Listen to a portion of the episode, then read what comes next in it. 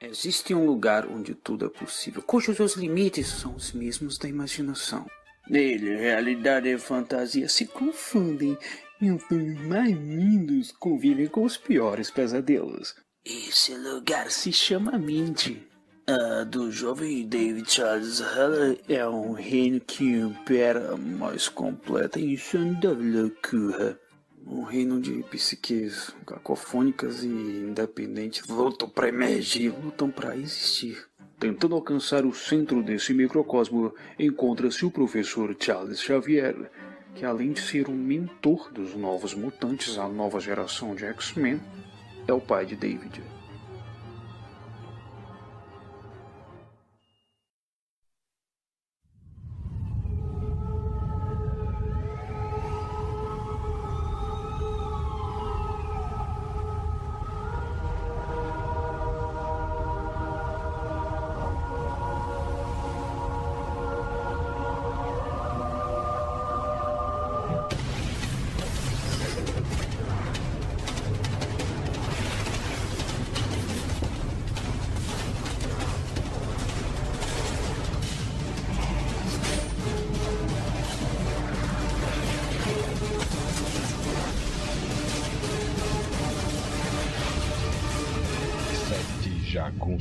Da derrota.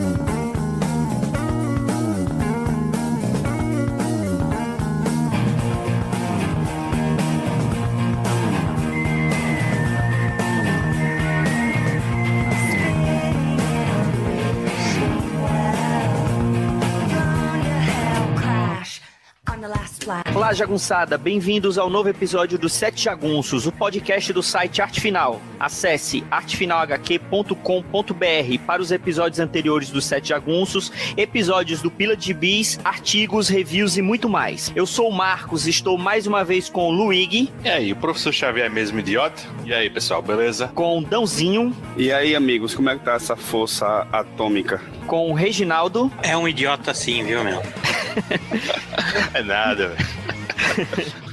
e pela primeira vez aqui com a gente com o Gob do podcast Capa Variante. E aí, Gob? E aí, pessoal, tudo certo? Espero poder contribuir aqui com a pauta. Eu não acho o Xavier tão, tão burro assim, não, tão, tão estúpido. Eu, eu gosto dele, ele é um cara que é gente boa.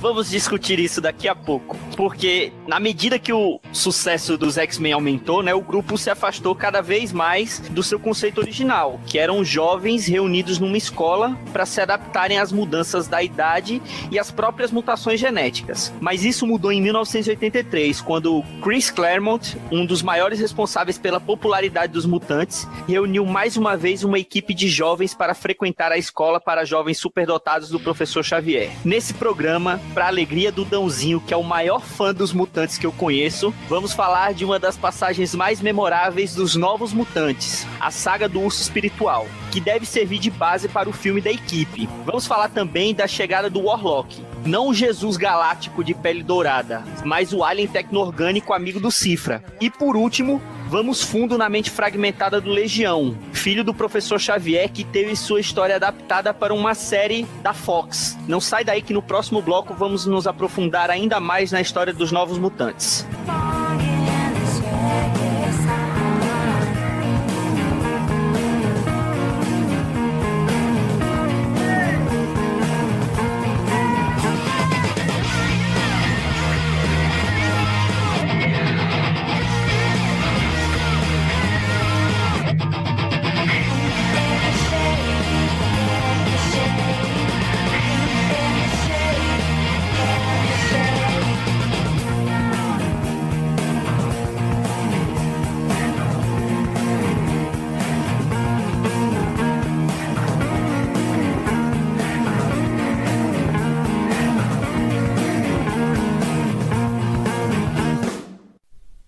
Mutação é a chave para a nossa evolução.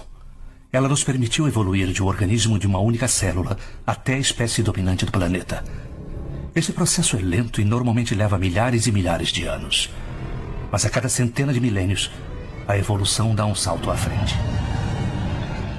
Bom, pessoal, vamos começar falando da equipe dos Novos Mutantes. Luigi, fala aí um pouquinho quem são os Novos Mutantes, fala um pouquinho da origem deles. Os X-Men, nesse período, assim, eram os idos de 85, eles haviam sido capturados pela Niada, passaram vários meses numa aventura espacial, assinada pelo próprio Claremont e pelo genial Paul Smith. É, foi um momento em que o, o, próprio Charles cogitou que Scott, Logan, Aurora e os demais estivessem mortos decidindo nunca mais lecionar ou colocar a vida de outros mutantes em risco. Logo, o nascimento dessa terceira geração, se a gente contar a primeira geração dos originais, né? E a segunda com a, segunda equipe do com, com Wolverine, Noturno, Colossus, essa terceira geração de pupilas do professor X nasce dentro de uma perspectiva bem pessimista do fundador, mas que serve para lhe dar um novo ânimo e perceber que há mais mutantes lá fora que precisam de sua ajuda. Uma espécie de busca por redenção, mas também um viés inédito sobre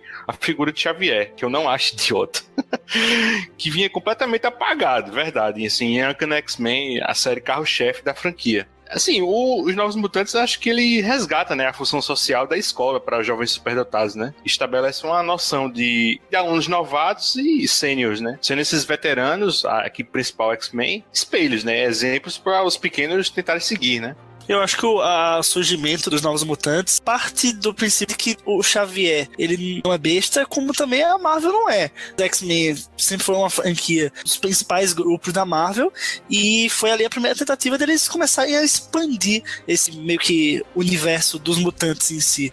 Né? Então acho que não, não foi só uma jogada cronológica, digamos assim, no, no cânone do, dos mutantes, mas também mercadológica, por que não? E eu não vejo nada de errado com isso, né? Quanto mais a gente expandir mais alunos na, na escola do Xavier, eu acho que melhor, né? Acho que foi serviu para abrir esses horizontes para uma nova equipe de mutantes vir surgir. Mas, cara, mas demorou, né? Se a gente pensar direitinho, né? Surgir um, um título secundário, né? Porque você Verdade. foi Ultimate X-Men lá desde os anos 60, né? Se esses novos mutantes surgiu né, na segunda metade dos anos 80, cara, demorou pra caramba, viu? Pra o negócio engrenar, viu? Mas não apareceu quando o negócio começou a dar certo, né? Porque no começo ninguém dava valor a essa merda. Era, era isso que eu ia falar, porque no começo o, o, os X-Men ele fez não fez tanto sucesso, tanto é que ele passou um bom tempo com vivendo de republicação, né? Ali depois da, daquela passagem do Neil Adams, ele começou, ele voltou a ficar em, em evidência com os novos X-Men lá, né? Do Len Wein, do Dave Cockrum, e aí estourou mesmo com o Claremont e o Byrne, né? E aí, assim, se você pegar como ponto de partida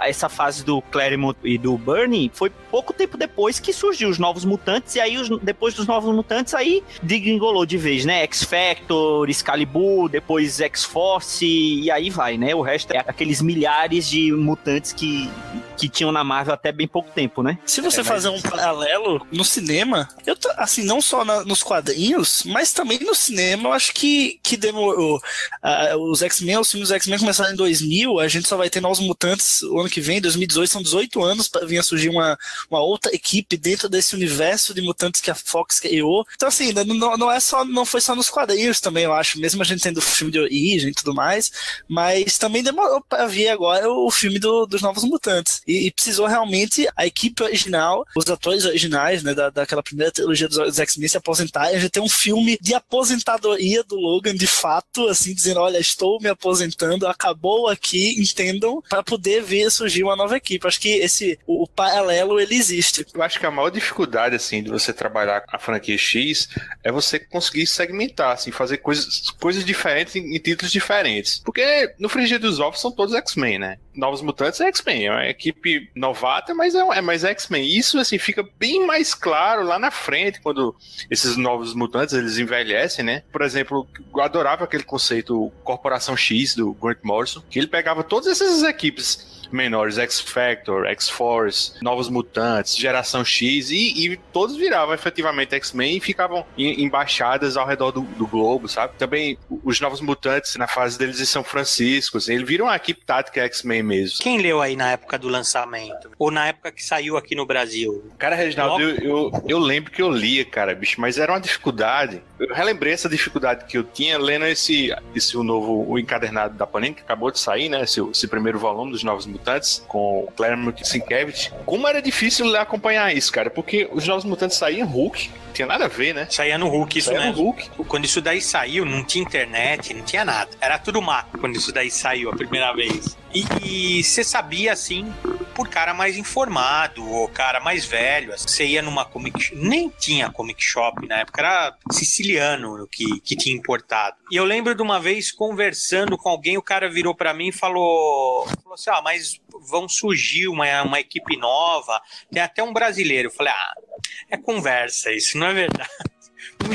Não é possível, cara. Daí o cara falou: não, não, você vai ver, a irmã do Colossus entra na equipe, é legal, tem isso, tem aquilo. E eu achei que não, que não era verdade, porque na época você não tinha onde pegar a informação. E aí, um belo dia, eu vi primeiro eles no final do arco da ninhada, né? Que os X-Men voltam pra Terra e encontram os novos alunos, né? E aí tem aquela lutinha básica, né, de encontro de herói, e aí que o professor X, que eu também não acho ele um idiota, eu acho ele meio pedobera, assim, meu, mas idiota não, meu. Vira um, aquele alien da ninhada, né, é bem legal essa história, cara.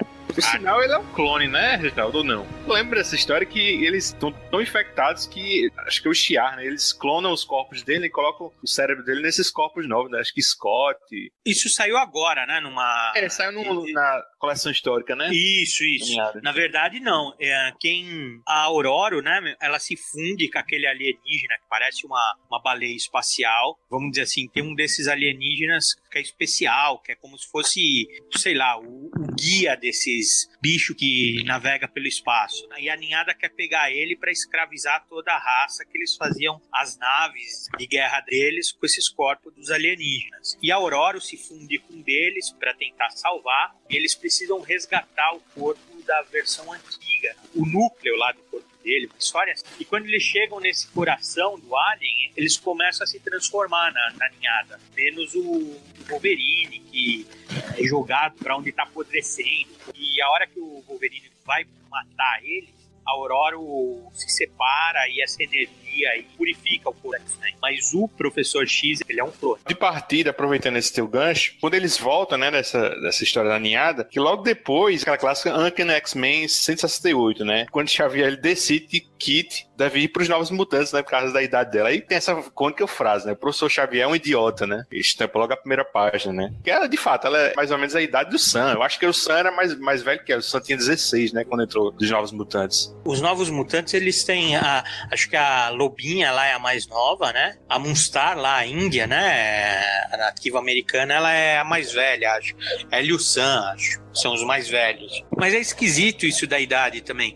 Porque, meu, o Colossus, quantos anos ele tem, cara? O Colossus é, é gato. Não, não gato de bonito, mas gato de futebol, né, meu? Porque o cara não, não sai dos 16, acho que uns 4, 5 anos, né?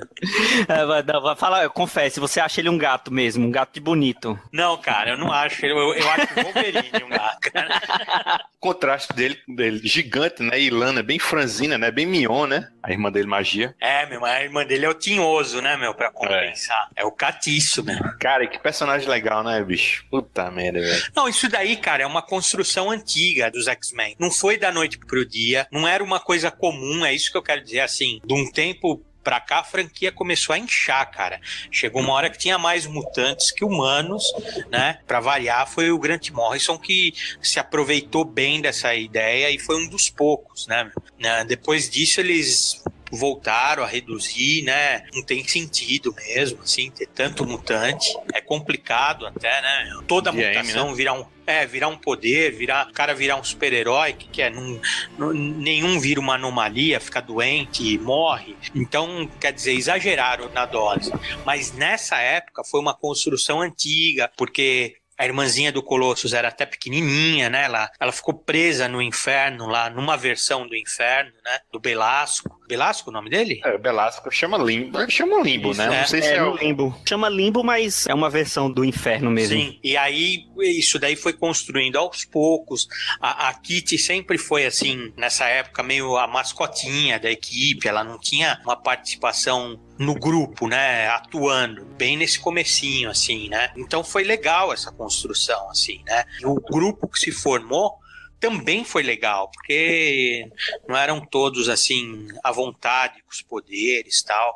Acho que a gente descrevendo eles aí é até melhor, pra gente já falar já da equipe mesmo. Então, é, fala um pouquinho dos personagens que estão nos Novos Mutantes nessa fase que a gente vai retratar mais no podcast. Bom, o Sam é o líder, né? O míssil, o mais velho da equipe. Tem lá seus problemas de, de autoestima, né? Fica sempre, ah, meu Deus, será que eu vou conseguir? É, todo mundo tá evoluindo, eu não saio do canto, blá, blá, blá. O poder dele, basicamente, ele fica invulnerável quando ele sai voando, né? Ele sai louco voando que nem um míssil, então ele fica invulnerável. Junto com ele, lidera a equipe Dani Mustar, que é uma nativa americana, que ela tem um, um poder de criar ilusões tridimensionais baseado no medo da, daquele alvo dela, né? Que esse primeiro arco, inclusive, é bem em cima do background dela. Aí tem o que vocês falaram também, né? O Roberto da Costa, que é esse nome horrível, que é o Monge Solar, que é brasileiro. Personagem que eu acho que é, é a cara do cinema, né? Ela é a mais, eu, eu achei, é a mais fraca, mas vai pegar a melhor atriz pra dar aquela alavancada, né? Que é a Honey Sinclair, a Lupina. Acho que ela mais nova, ela é meio religiosa, meio, meio doidinha assim, e ela vira um lobisomem, só faz isso. E aí tem a, a Ilana Rasputin, né? A magia, que é a, a, irmã do Colossus, que ela meio que. Ela abre uns discos de teletransporte, né? Que ela só que se move no tempo e no espaço, né? Então ela usa pouco o poder dela, que ela tem medo de, de dar. Tudo que ela de viagem no, no tempo dá errado, né? Ela fica meio, meio receosa. Aí tem um bicho que é bem merda, né? Que é o Douglas, o, o Doug Hansen, né? Que é o Cifra, que ele é basicamente um, um linguista, né? Um tradutor. Ele só serve pra isso. Cara, cara tem um, eu tava lendo, relendo essa semana, aquele arco Guerras Asgardianas, sabe? Essa em formatinho, eu acho que foi na- na- antes das primeiras 50 edições. Aí tem uma, uma cena lá que ele, eles estão em Asgard, aí eles ficam separados, eles ficam, ficam divididos nos, nos reinos, sabe? O cara pega esse cara, diz, porra, ele não tem poder nenhum, aí pegaram ele pra ser, lavar prato lá, cara. O bicho, bicho passa prato também tá a saga toda só lavando prato. Mas ele fala isso mesmo, né? Que ele sabe que ele não sabe lutar, ele não Cara. Sabe lutar, não tem poder, ele sabe traduzir só. Então ele Mas, vai, mas- beleza. mas é um poder legal, viu, cara? Porque assim, é, é- o problema é que o escritor tem que saber trabalhar direito, viu, meu? Ele não é só um tradutor, né, meu? Ele tem habilidade com linguagens, né, meu? Então, quer dizer, você pode até extrapolar. Fizeram, por exemplo, programação é uma linguagem. Outro tipo de linguagem, por exemplo, cara, é, é leitura do corpo, né? Do comportamento, assim, só da É, pessoa lingua- se pôr- linguagem corporal, né? Sim, boa, é isso aí. O baterista, que é um personagem muito mais legal que ele, não fazia porra nenhuma no planetário e vai fazer esse merda. Mas se você parar pra pensar, o, o Doug e o baterista são similares, cara. São bem parecidos o poder. Mas é isso que eu falo, assim. é, E é legal que ele tem também uma construção pregressa, né? Ele era o amiguinho da Kit, que o Colossus, Janjão Grandão, meu, tinha ciúmes dele. E ele não sabia que ele era mutante no começo. Né? Ele entra na, na equipe agora, acho, nessa, né, ne- nesse arco. É, pra ele Tá. falar com o Orlock, né? Então, cara, É. e, e outro, outro também que eu lembrei agora, eu, eu nem sei se ela aparece nesse arco, é aquela. Ela é coreana, será ou chinesa? A vietnamita, a Isso. Karma, né? Ela não Isso. aparece não nesse arco. Ela aparece, cara, uma muitos, assim, um tempo antes de ter a formação dos Novos Mutantes, numa história do Homem-Aranha, cara. Então, quer dizer, pô, é legal essa construção, né, meu? Essa equipe era legal, porque, por exemplo, Sam, o Míssel, ele é o redneck, né, meu? Ele é o pé vermelho mesmo, assim, é o caipirão, meu. Por ser mais velho, ele não tem, assim, um controle. Talvez ele não tenha usado tantos poderes, assim, sei lá. Então, ele era um cara, assim, janjão também, assim, que não controlava os poderes. Tava lembrando, você falando da inutilidade, entre aspas, do Cifra, eu tô lembrando do- de uma história, eu acho que é o iniciozinho do massacre de mutantes. Eles estão voltando, eu acho que de Asgard, e eles são teleportados na França. Então, o pessoal estavam falando francês, o, o, o resto dos novos mutantes não estavam não, não entendendo nada. E aí ele vai e fala assim: ah, finalmente meu poder vai servir pra alguma coisa. E começa a conversar lá com o pessoal pra saber onde que eles estão. ele mesmo fazia auto-bullying, porque. é, é, Não, a gente sabe que lá pra frente eles mudaram isso, deram uma incrementada, usaram essa coisa que o Regi falou de linguagem corporal, de linguagem de programação tal, mas no começo era, era aquilo que o Dão falou, era um linguista, era um tradutor. Ele não, não, não fazia mais nada. Tem um momento que ele se funde com o Warlock e fica, chama ele Doug Locke, né? Pois, né? É, foi bem depois. Esse negócio de poder foi, foi o que o Dão lembrou do baterista, que é bem parecido mesmo, o poder, né? E eu lembro, cara, do o, o Wade fazendo naquela fase da Legião, cara, que ele pega. Olha, cara, se tem personagem idiota é na Legião, né, meu? Eu adoro a Legião. Per- Ali é foda, viu? mas tem personagem Digestor. idiota, né? Cara, ele, ele pegava, por exemplo, aquele Colossal, que era um cara gigante, e o poder dele era encolher pro tamanho humano, meu. Então, quer dizer, cê- cê- ele inverteu a, a, a ordem da coisa e deu um, um background interessante pra ele. A sonhadora também, que você imaginava, era a personagem mais idiota. Ela servia só pra avisar que ia ter uma ameaça que ela sonhou um dia antes. Ela se tornou assim uma puta de uma lutadora exímia, assim, meu, porque ela sonhava antes com os combates, cara. Então, quer dizer, eh, você vê assim, a criatividade do, do roteirista, cara. Não, não tem jeito. Ah, Cara, ah, quando eu tô triste, Reginaldo, eu pego, abro aquela história do Geoff Jones, aquele Superman e a, e a Legião dos Super-Heróis, aí eu abro naquela página do aquele Stone Boy. quando entra aquela Legião substituta, né? Eu sei o que você tá falando. Que o cara vira uma estátua, né? E fica com os dois dedos assim e vê, sabe? Cara, é fantástico aquela cena, velho. Nesse arco dos Novos Mutantes, além desses personagens que a gente falou, ainda tem a Magma, né? Que também é brasileira, mas é ali do. É, é- eu acho que é vizinha do Dão, né? Lá do, de Nova Roma, que é dentro da floresta amazônica, né, Dão? É, e, e ela fica com os pantinhos, né? Ela é uma personagem bem chatinha também. Desenvolve melhor mais na frente, mas no começo ela é bem chatinha, bem deslocada, né? Só com deslocado chato, ne- nesse começo. Ela não é italiana, não? Eu achava que ela era italiana. Não, ela é romana, só que da romana é da Nova Júlio Roma, César, né? é Nova Roma que tá enganchada no Brasil. É uma viagem que não dá pra entender, velho. É, É uma vizinha do cidade, é uma cidade perdida na floresta amazônica. Viagem mesmo, assim. É viagem. O empata dos satânicos, que também aparece bem rapidamente nessas histórias, ele também é de lá, né? Ou eu tô falando mais uma vez merda? Provavelmente. Eu acho que empata não, né? Ele é, ele é espanhol, não é? É porque com esses sobrenomes que a Marvel resolve colocar, a Marvel e a DC, pra, pra personagem brasileiro, você não sabe se eles são brasileiros, se eles são argentinos, paraguaios, é porque é tudo, tudo ticano, né? A maioria das vezes é mexicano. É. Agora, cara, é complicado, porque você vê direitinho assim, enquanto o Claremont já fazia o que hoje a indústria tenta fazer, né? Como as equipes mutantes são multiculturais, né? Porque, cara, não tem ninguém assim. Americano nato assim mesmo, difícil. Eu acho que da- dessa equipe só o Sam mesmo, né? Porque a Rainey é escocesa, o Sam é americano, mas a- essa Amara, pronto, dessa nova Roma aí, que é brasileira. Roberto da Costa é brasileiro. A Ilana é russa, né? Miragem é nativa, né? É índia, nativa americano. A vietnamita, né? A Karma, né? A Chiang Koi-man. O Warlock, que é alienígena, né? E isso já, já é a tradição que já veio da segunda equipe, né? Segunda formação dos X-Men, né? Logan canadense, né? Com o Noturno alemão, o, o Colossus russo, a Aurora africana. É bem legal isso, assim, assim. Os X-Men bem, bem à frente do seu tempo, né? Bem, uma coisa bem Star Trek, né? Vamos dizer assim. Ô, você- você acha que o, o Mancha Solar, ele foi bem retratado como brasileiro? Ele, ele que foi o primeiro mutante brasileiro, né, retratado. Você acha que a Marvel ou os quadrinistas americanos, eles sabem retratar o povo brasileiro ou é aquele caminhão de estereótipo que, que a gente costuma ver? Cara, eu sinceramente acho que a gente nunca vai achar bom. A não ser que seja um artista brasileiro, um desenhista brasileiro, alguma coisa assim. Mas você bate o olho, pelo menos foi o que aconteceu comigo.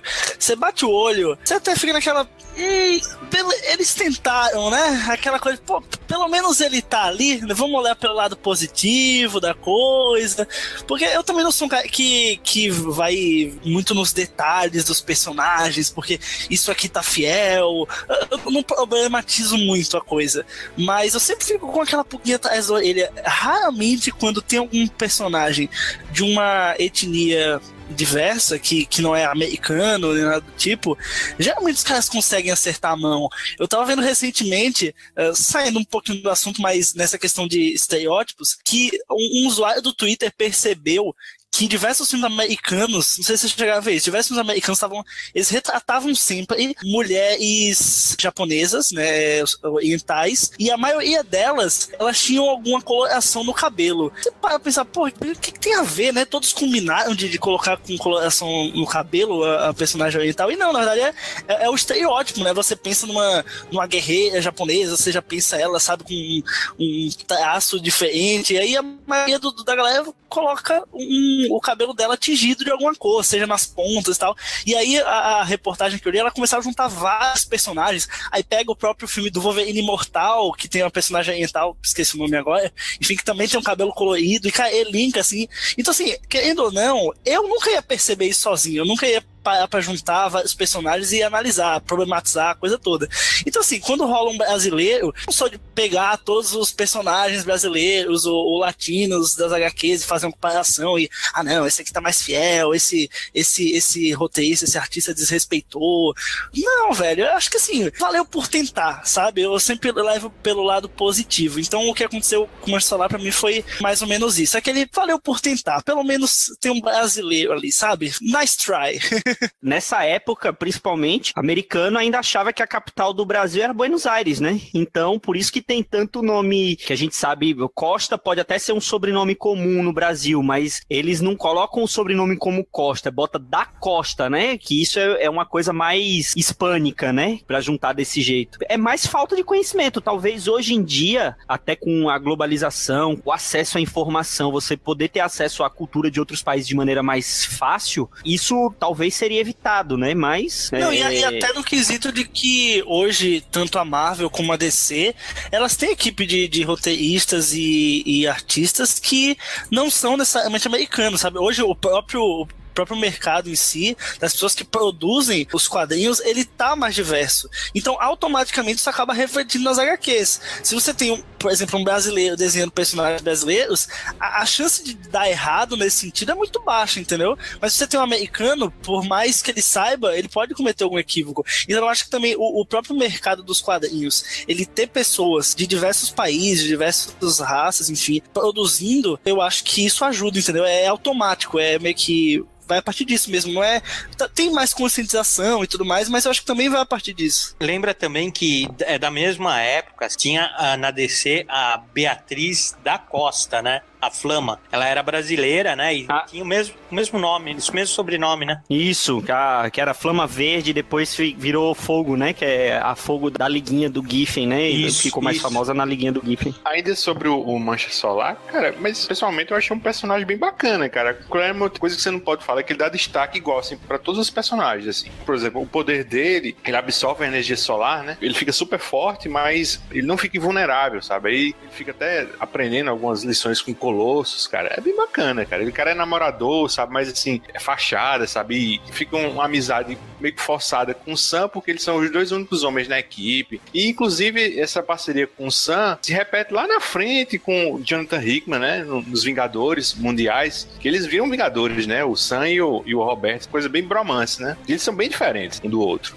E até, tem até uma passagem lá que o Sam, ele cata a Lila Shine e ele fica com raiva, pô, aquela coisa, que ele era o garanhão e o Sam, cara, bem introvertido, né? Pois é. E, e, me diz uma coisa: vocês acham que os Novos Mutantes são bons representantes de uma equipe jovem que estava começando a fazer um sucesso maior na época, principalmente com o, os Novos Titãs? Vocês acham que é uma boa representação para a equipe jovem, Regi? O que, que, você acha? Se você parar para pensar assim, o, o, os X-Men, eles eram adultos, né, cara? Eles falavam que eram jovens tal. Talvez a, a primeira versão, a versão original mesmo, o Cíclope, a, a Jean Grey, eles eram até mais novos, né? Eles eram garotos. Mas eles nunca foram retratados assim, como molecada mesmo.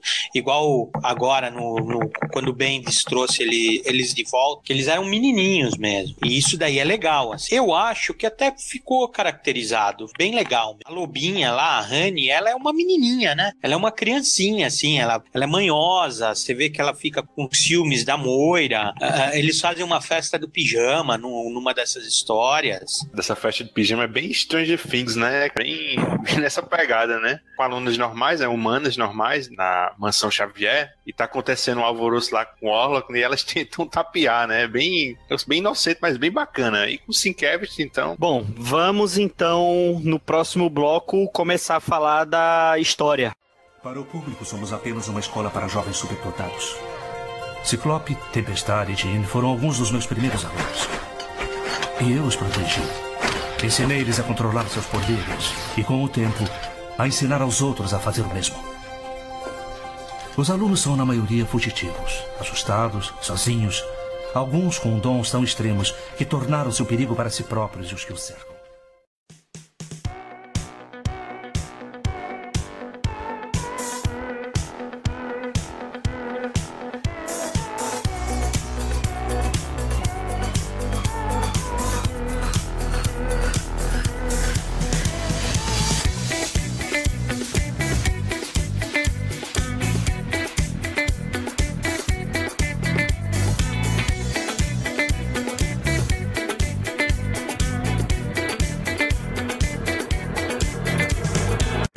Começar o bloco, vamos falar das sagas que a gente vai retratar melhor nesse podcast. Vamos começar com essa saga do urso espiritual eu vou dizer para vocês que a arte do Sienkiewicz é o que salva tudo, porque o cara tá destruindo ali na, na arte. E até fica com um clima um pouco mais pesado, né? Talvez por conta da arte dele. O que, que você acha, Regi? Você acha que ela, essa saga ela tem essa pegada dif diferente por causa do Sienkiewicz ou foi, foi proposital do Claremont mesmo? Não, eu, eu acho que a responsabilidade é mais do Sienkiewicz, sim. A, a arte tá pesada, mas esse esse primeiro arco, primeiro que ele tem toda a densidade, parece assim uma loucura, né? Algo sobrenatural. Assim. E o Sienkiewicz, cara é realmente um monstro mesmo. Desenha, desenha os personagens diferentes, desenha cenário. O urso é, é impressionante, é muito legal, cara. É muito legal. O traço é diferente, é diferenciado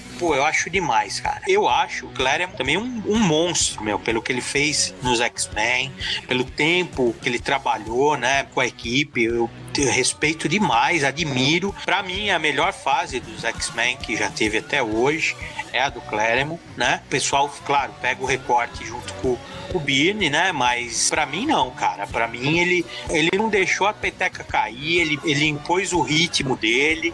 O spin-off, que são os novos mutantes, tem a característica dele, né? Da, da, daqueles plots que vão se desenrolando com o tempo. Tanto é que a, a saga do urso já vinha esboçando alguma coisa. Você vê, assim, a questão da Dani, né? Da Diazinha, falar dos pais, né? Que ela perdeu os pais por causa do urso a história começa com ela se preparando para esse encontro, né? Que é uma coisa quase que isolada, como se ela tivesse assim cumprir uma tina, assim, né? De encontrar esse urso aí que a princípio se acha que é algo só espiritual, só na mente dela, não sei, e que acaba envolvendo todo mundo, né? Vira um negócio assim, ainda mais com o traço do Sienkiewicz, o urso vira um monstro mesmo, uma monstruosidade assim gigantesco. É muito legal, cara. Cara, essa monstruosidade fica bem clara assim para mim. E eu acho que isso aí não foi ideia do Claremont, certeza que não foi. Isso aí foi invenção do Sienkiewicz. E eu acho isso genial. Fica ali lá no canto superior esquerdo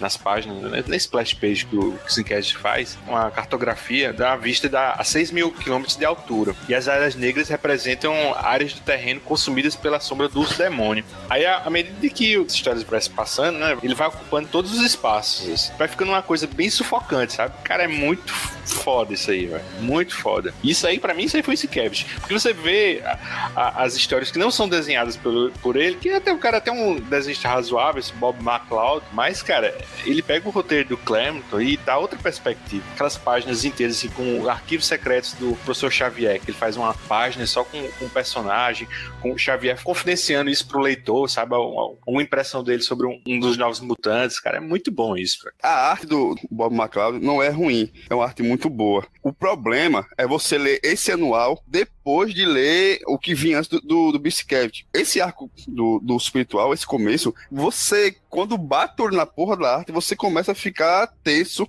fica além da porra do, do gibi em pé, porque você sabe que vai acontecer uma merda muito grande. Aqui não vai dar certo. Não é, não é nem pelo urso, pela ameaça dele, pela forma como ele se relaciona com a Dani, não é nem por isso. É pela porra da arte do Sikev ela treinando na sala de perigo, depois ela indo atrás do urso lá fora, depois quando ela chega no hospital, toda lascada, e os caras vão atrás dela, e, e, como o urso prende eles dentro do seu mundo. Cara, isso é muito foda, muito, muito foda. E aí, eu concordo com vocês, bicho, ficou foda por causa do BC Kevs. Porque quando você pega a arte do Bill McCall, parece que aquele filme da Sandra Bullock. Tudo fica mais limpo, fica mais branco, mais claro, mais, mais solar. E quando volta pro BC Kevs, é aquele escuro desgraçado, você fica com medo e porra, quando eu, eu lembro de olhar qualquer material dele em formatinho, como formatinho estragar a porra da arte do cara, bicho, puta que pariu. Aí você pega um negócio, um formato original, você vê a, a, a beleza que é o, o, traço do cara, né? E aí o ar começa assim, ela, ela enfrentando esse, esse urso, que, que é uma maldição lá do povo dela, que matou o pai e a mãe dela, e aí ele tá vindo atrás dela também, ela tem que enfrentá-lo e começa ficar, e ela esconde isso dos amigos, então já gera outro, outro debate dentro da, da história, né? Porque é de, de confiança, né? Tipo, uma amiga dela conta os segredos para ela, mas ela não conta os segredos pra amiga, e fica esse clima juvenil assim, que é o combustível, né? Que, como sempre foi o combustível da história do Claremont, também é, é nesse caso, né? Essas pequenas relações de como ele ele vai construindo os personagens. Isso que o Luke falou é perfeito, né? Que ele, ele dá valor a todos os personagens. Todos os personagens têm, têm valor igual para ele e ele desenvolve todos muito bem, né? E aí nesse, e ele mesmo pegando nesse arco que é um, uma coisa voltada para ela, uma coisa específica dela, ele envolve todo mundo na ação ali de como quando chega no hospital, todo mundo cresce junto, né? E aí ela sai lascada, ela fica paraplégica, né? Mas depois ela volta a andar, os pais delas voltam, os pais delas estavam presos dentro do urso, e aí eles vencem o urso e os pais delas voltam, acaba a maldição. E assim é uma, um terror psicológico muito bom, viu? Negócio assim, você fica, você fica nervoso. E no começo, quando ela resolve contar do urso, o, o resto do pessoal não acredita nela, né? Acha que ela que é viagem da cabeça dela, né? Eles só passam a acreditar quando eles veem o, o bendito do urso, que é, realmente, talvez em qualquer outro, qualquer outro desenhista que fizesse isso não ia dar um impacto que o Sinkevich fez. E olha que aqui nos Novos Mutantes ele tá muito mais contido do que a arte dele hoje em dia, né? Aqui tá bem mais tradicional tradicional, pelo que a gente conhece de quadrinhos, do que o que, o que é hoje em dia a arte do, do Sienkiewicz, né? Que é aquela loucura de experimentação, de coisa fora da caixinha mesmo, né? Mas uma coisa que eu não tô lembrado, assim, depois dessa releitura que eu fiz, é que, assim, o urso espiritual são os pais da, da Dani Munstar, né? O pai e a mãe. Mas assim, aí fica a pergunta no ar, assim, o que é esse urso espiritual? O que era essa entidade? Eu não faço ideia. Você chegou a ver alguma coisa, Regi? Não, cara, o que, o que eu entendi é, nem é que é o pai e a mãe dela. Eu entendi que é, ele é realmente, assim, uma, uma maldição, né? Ele se manifestou assim mais intensamente pelos poderes dela, da Munstar. Não entendi desse jeito que era o pai e a mãe dela. Na verdade, o pai e a mãe dela parece que enfrentaram ele uma hora e ficaram presos, né, com essa entidade assim, né? Sei lá, o urso é um isso, isso. Cara, uma coisa bem interessante, bicho, que eu acho desses novos mutantes é que claramente ele tá trabalhando assim a, a questão da magia aqui, né? Cara, e o Xavier não tem as, as respostas para isso, né? Ele sequer tem coragem de, de, de fuçar nisso, né? Nessa parte, como eu falei agora, dos arquivos secretos, tem uma, tem uma parte que ele fala da, da Ilana, da magia, que ele não sabe nem ao certo como treinar ela, certo? porque a, a a maior parte do poder dela é mágico, né? A parte arcana, né? Da, do, do, limbo. Por outro lado, o, o, poder dela ainda é bem difícil de controlar, porque o Dão falou ainda agora, é questão do tempo e espaço, né? Ela pode teleportar para algum lugar, mas pode voltar alguns minutos antes, pode voltar um ano, um ano depois, e isso de fato acontece. É, é bem interessante como o Bendis trabalhou ela, né? No, mais, mais na frente. Ela precisa desse treinamento, ela percebe que não tá usando bem a magia, e ela volta no tempo para ser treinada com o Doutor Estranho antes da, da Guerra Civil, sabe? Cara, é, é, muito bom essa parte. E ela vira discípula do Doutor Estranho. E isso é cogitado, inclusive, aqui nesses novos mutantes do Claremont. O Xavier chega a dizer, você admite, olha, acho que eventualmente ela vai, vai precisar da ajuda do, do Doutor Estranho. E é o que acontece, o Bendis pega essa deixa e trabalha mais lá na frente. Essa revelação do que os pais estavam presos, a transformação lá do segurança e da enfermeira, né? Eles acabam sendo transformados em índios. O que, que você achou, Regi? Isso é uma viagem, né, meu? Porque eles são transformados, o urso enfia a garra neles, eles são transformados assim num casal de índio assim sombrio, meio super poderoso assim, né? No desenho do Sienkiewicz ele parece sombras assim, né, que, que voam, que tem machadinha, corda. É uma loucura, cara. E depois da saga, eles foram modificados assim, né? E, e eles passaram a conviver lá na mansão, né? Porque eles continuaram a ter a fisionomia indígena, né? Na verdade, eles não Sim. foram pra mansão, não. Eles, na verdade, eles foram pra Escócia, né? Naquela, no instituto lá da, Não, da Moira, né? Eles não foram junto quando o Xavier foi no arco do Legião? Antes eles estavam na escola, não tava? Não, eles foram direto pra lá. Tiveram atendimento, a Moira ficou cuidando deles lá. Eles não ficaram lá, eles foram pra Ilha Muir, mas... É, Ilha É, não, não tinha entendido desse. Não, mas é, é muito legal, né? É legal que a, a Moonstar ela, ela tem um pouco de telepatia, né? Tanto é que ela tem um elo mental com a, com a Lobinha, né? Honey, ela tem um elo mental e ela consegue entrar na mente das pessoas e ver qual é o maior temor dela, né? Isso daí projetar em forma de uma miragem. E a hora que ela projeta isso no urso, o urso vê ela, né, meu? Cara, e outra construção do Claremont que eu achei genial foi que ela começa a aparecer mais como loba, porque ela é muito confusa, né? ela na forma, aspecto dela humana, mas ela como loba, ela toda a confusão que ela tem, todas as dúvidas, a, a questão religiosa, eu acho que é um, ela é uma católica ortodoxa, né? Toda puritana, e isso na, no aspecto lobo assim dela, ela, ela não tem nada disso, né? E Xavier até se preocupa, né? Se ela tá cada vez mais aparecendo como lobo, sabe? Isso na história fica, vai ficando bem claro. Cada vez ela vai, vai aparecendo como lobo. Ah, raramente ela aparece como um- no aspecto humano, né? Cara, e, e no final, assim, quem vence o lobo é a, a Iliana, né? Com a espada espiritual. É, é, é legal que, assim, claro, a, a- arte do Sienkiewicz é impressionante, cara. Impressionante, assim, fantástica, né? Você olha realmente o casal do segurança e da enfermeira, eles viraram dois demônios, assim, né? Mas, ao mesmo tempo, você tem que ver o Claremont costurando as coisas, né?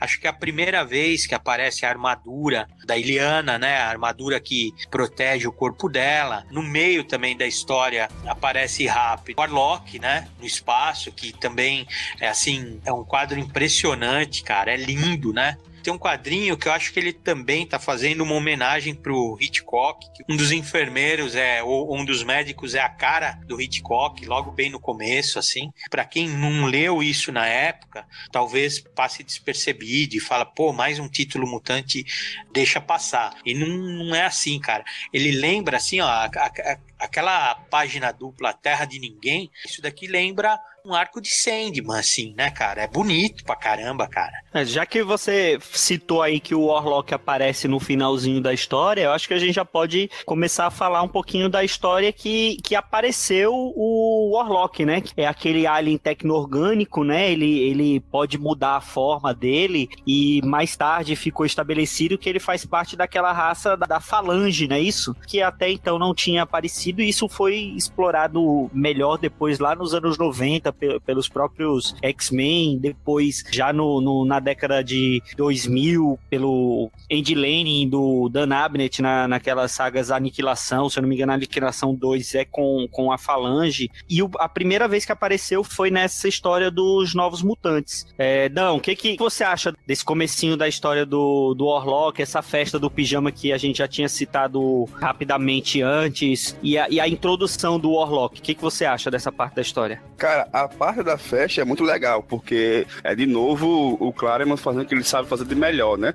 Desenvolver os personagens, botar eles pra interagir entre eles, e ali vai aparecendo aquelas picuinhas, aquelas pequenas coisas, aqueles pequenos medos de, da fase né, que eles estão, né, de adolescente.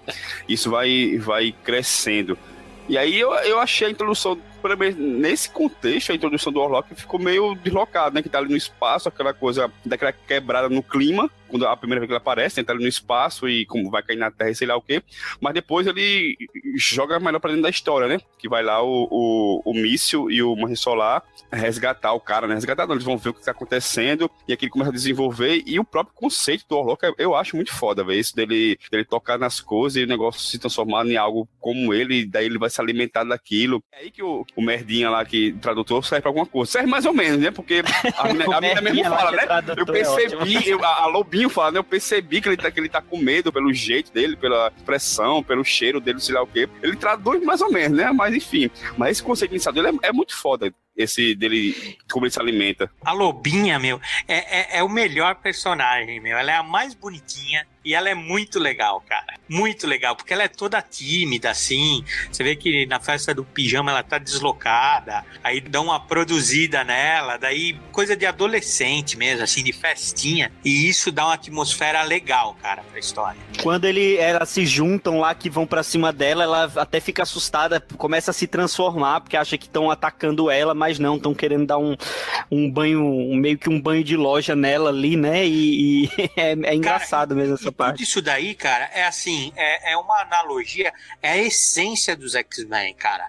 É, é o, o, sabe, é a transformação da adolescência, assim, né? Criança se transforma, cara, né? Ela ainda não é adulta também, ainda não é deixou de ser criança, passa por transformação física. Então, você vê que sim, que de forma, claro, figurativa, né, mas está relacionado com a história. Quando vocês falaram para mim dos Titãs, os Titãs não era legal também, era um legal diferente, vamos falar assim, né? Porque eles eram responsáveis, eles eram heróis mesmo. E esses daqui não, os novos mutantes são, são crianças, são adolescentes mesmo né? São, vamos falar, são merdeiro mesmo, assim, fazem cagada, fazem, né, gostam de festa. É, pô, cara, é muito legal, cara. E no meio disso tem a trama do, do Warlock. Ele já estava sendo costurado antes, que ele é, vem do espaço, é um negócio todo cósmico, né? Ele, ele cai na Terra como se fosse um, um meteoro, né? É o meteorito, não sei dizer qual é qual. Inclusive, ele bate no asteroide M, né? Do Magneto. Ele destrói o asteroide M. Pô, assim, detalhezinho assim que é, é, é, é a cara do Claremont, né, meu? Como você falou, essa questão da transformação do, do adolescente, a puberdade e tudo mais, eu acho que se ela já é complicada para adolescentes comuns, digamos assim, imagina para os mutantes. Então acho que a, essa própria cena mostra não só o, esse drama que é comum para jovens em geral, mas para um, um, mutante isso é até redobrado, porque você realmente está se transformando não só em uma, uma pessoa mais velha, mais experientes e tudo mais, mas ali naquela cena ela de fato se transforma para tentar fugir disso, sabe? Ou, ou, seguindo esse caminho. É muito interessante esse, esse paralelo que os titãs jovens, né? Não, não só os novos titãs em si, mas todo, todo o titãs não, os mutantes são mais jovens, não só os novos mutantes, mas também qualquer outro, que esse paralelo ele é muito forte. Ele está se transformando não só por ele ser um adolescente, mas ele por ser um adolescente mutante. É como se fosse um, uma dupla puberdade. Tanto é que essa questão da descoberta dos poderes sempre foi muito relacionado com isso, né? Com a puberdade e no, no e nos filmes e nos filmes, o, principalmente no, na, nos dois primeiros filmes lá dirigidos pelo Brian Singer, eles além de, de relacionarem com isso, aquela, a questão de, de você revelar que é mutante, ele relaciona muito com a questão de, de do gay saindo do armário, né? Aquela cena do X-Men 2 com o, o Homem de Gelo contando contando pra família que é mutante e, a, e os pais sem entender, o irmão revoltado e a mãe perguntando se ele não pode escolher não ser mutante foi até uma analogia que foi utilizada muito bem, né, no, no, nos filmes. Cara, faz parte do tema dos X-Men. Todo escritor que trabalhou com isso, cara, teve sucesso, sabe? Volta pro cerne da equipe, da formação e até do, do mutante mesmo, cara.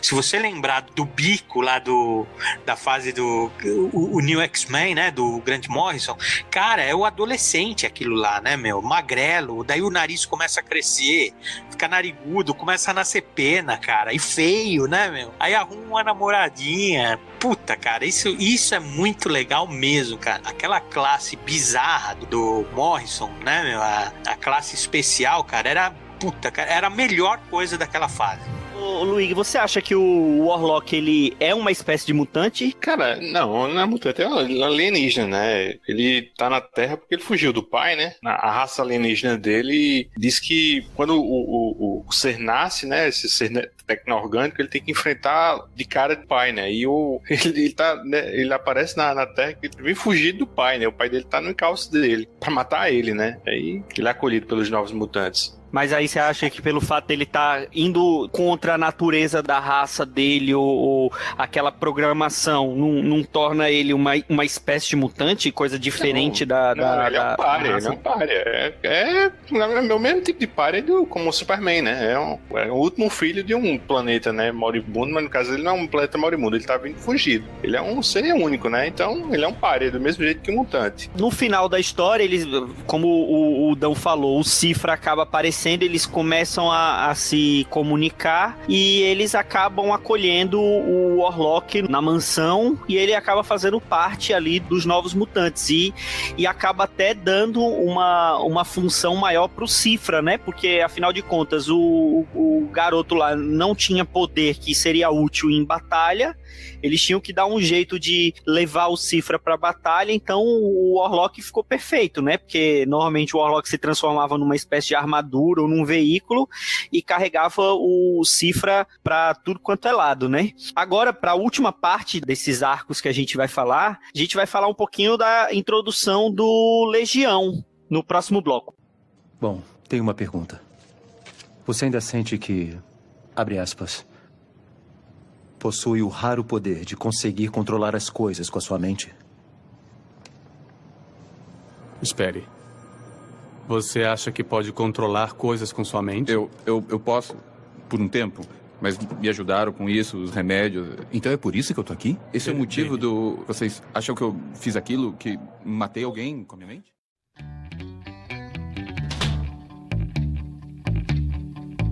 Happy Jack wasn't told, but he was a man.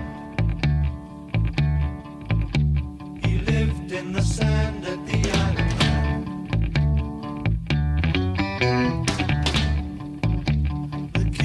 love sing, he would take a monkey. So they rode on his head in and he left very lucky.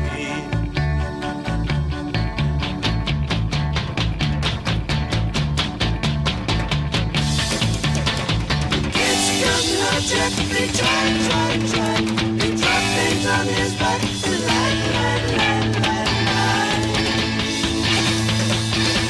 Fala um pouquinho do começo da história, o Regi. Nós pulamos algumas histórias aí. Tem um arco que é o Mante Adaga, tem o aparecimento daquela Lila Cheney, né? Que era uma cantora de rock que se teleportava, só que ela só fazia teleporte a longa distância, né? Distâncias de galáxia, assim. Quer dizer, os mutantes começaram a ficar overpower, assim, cara. Muito, muito poderosos, né? No finalzinho aí dessa fase, tem o arco do Legião, que é assim, puta, cara, fantástico, né? É engraçado que ele tem uma certa, vamos dizer assim, uma rima com o primeiro arco do, do Urso Espiritual, que era uma coisa meio da cabeça da Dani Munstar e ao mesmo tempo se projetou para fora do mundo, né? Mas no caso do Legião, não, era um filho do Xavier com Gabriele alguma coisa, não lembro o nome dela. Gabriele Heller. Isso, que ele teve um romance no passado e ficou para trás. E aí ele tá saindo da, da adolescência, né? Ele tá se tornando um adulto, só que o problema é que ele é autista. Então, quer dizer, imagina a construção do personagem, assim, que eu acho genial. Ele é mutante, autista e ele tem uma personalidade fragmentada, assim, uma aquele distúrbio de múltiplas personalidades. E no meio disso ele acabou incorporando um terrorista que fez um atentado na época quando ele era pequeno. Então, vamos dizer assim, a psique desse terrorista né, árabe está dentro também desse balaio de gato que é a mente do Legião. E ele é super poderoso, porque cada personalidade se manifesta de uma forma. Então ele tem o telepata, né, que é uma versão adulta dele, meio parecida com o Xavier também, adulto, aventureiro, com cabelo assim. Aí tem uma versão meio espevitada assim, uma menininha que é pirocinética e tem esse- árabe que controla a telecinese dele. Então é uma loucura, cara. Primeiro eles, eles chegam na Ilha Muir, né? Tem todo aquele encontro, a Moira praticamente criou a lobinha, né? A Honey, né? E a Ilha Muir funciona quase como um centro de pesquisas da escola do Xavier. Então tem toda essa relação costurada que dá sustância para a história, cara. Isso daí para mim é um dos pontos altos do trabalho do Claremont. E ao mesmo tempo tem o Sienkiewicz se preparando para botar todo mundo para dentro da cabeça, da mente desse Legião, que é uma vi- visão distorcida, né? De é meio Paris, meio Líbano, com monstros. É uma loucura, cara. Eu acho que não fica um clima muito, sabe, pesado. Tudo bem que a história da, da não tem essa carga toda, mas, porra, foi um negócio que você fica.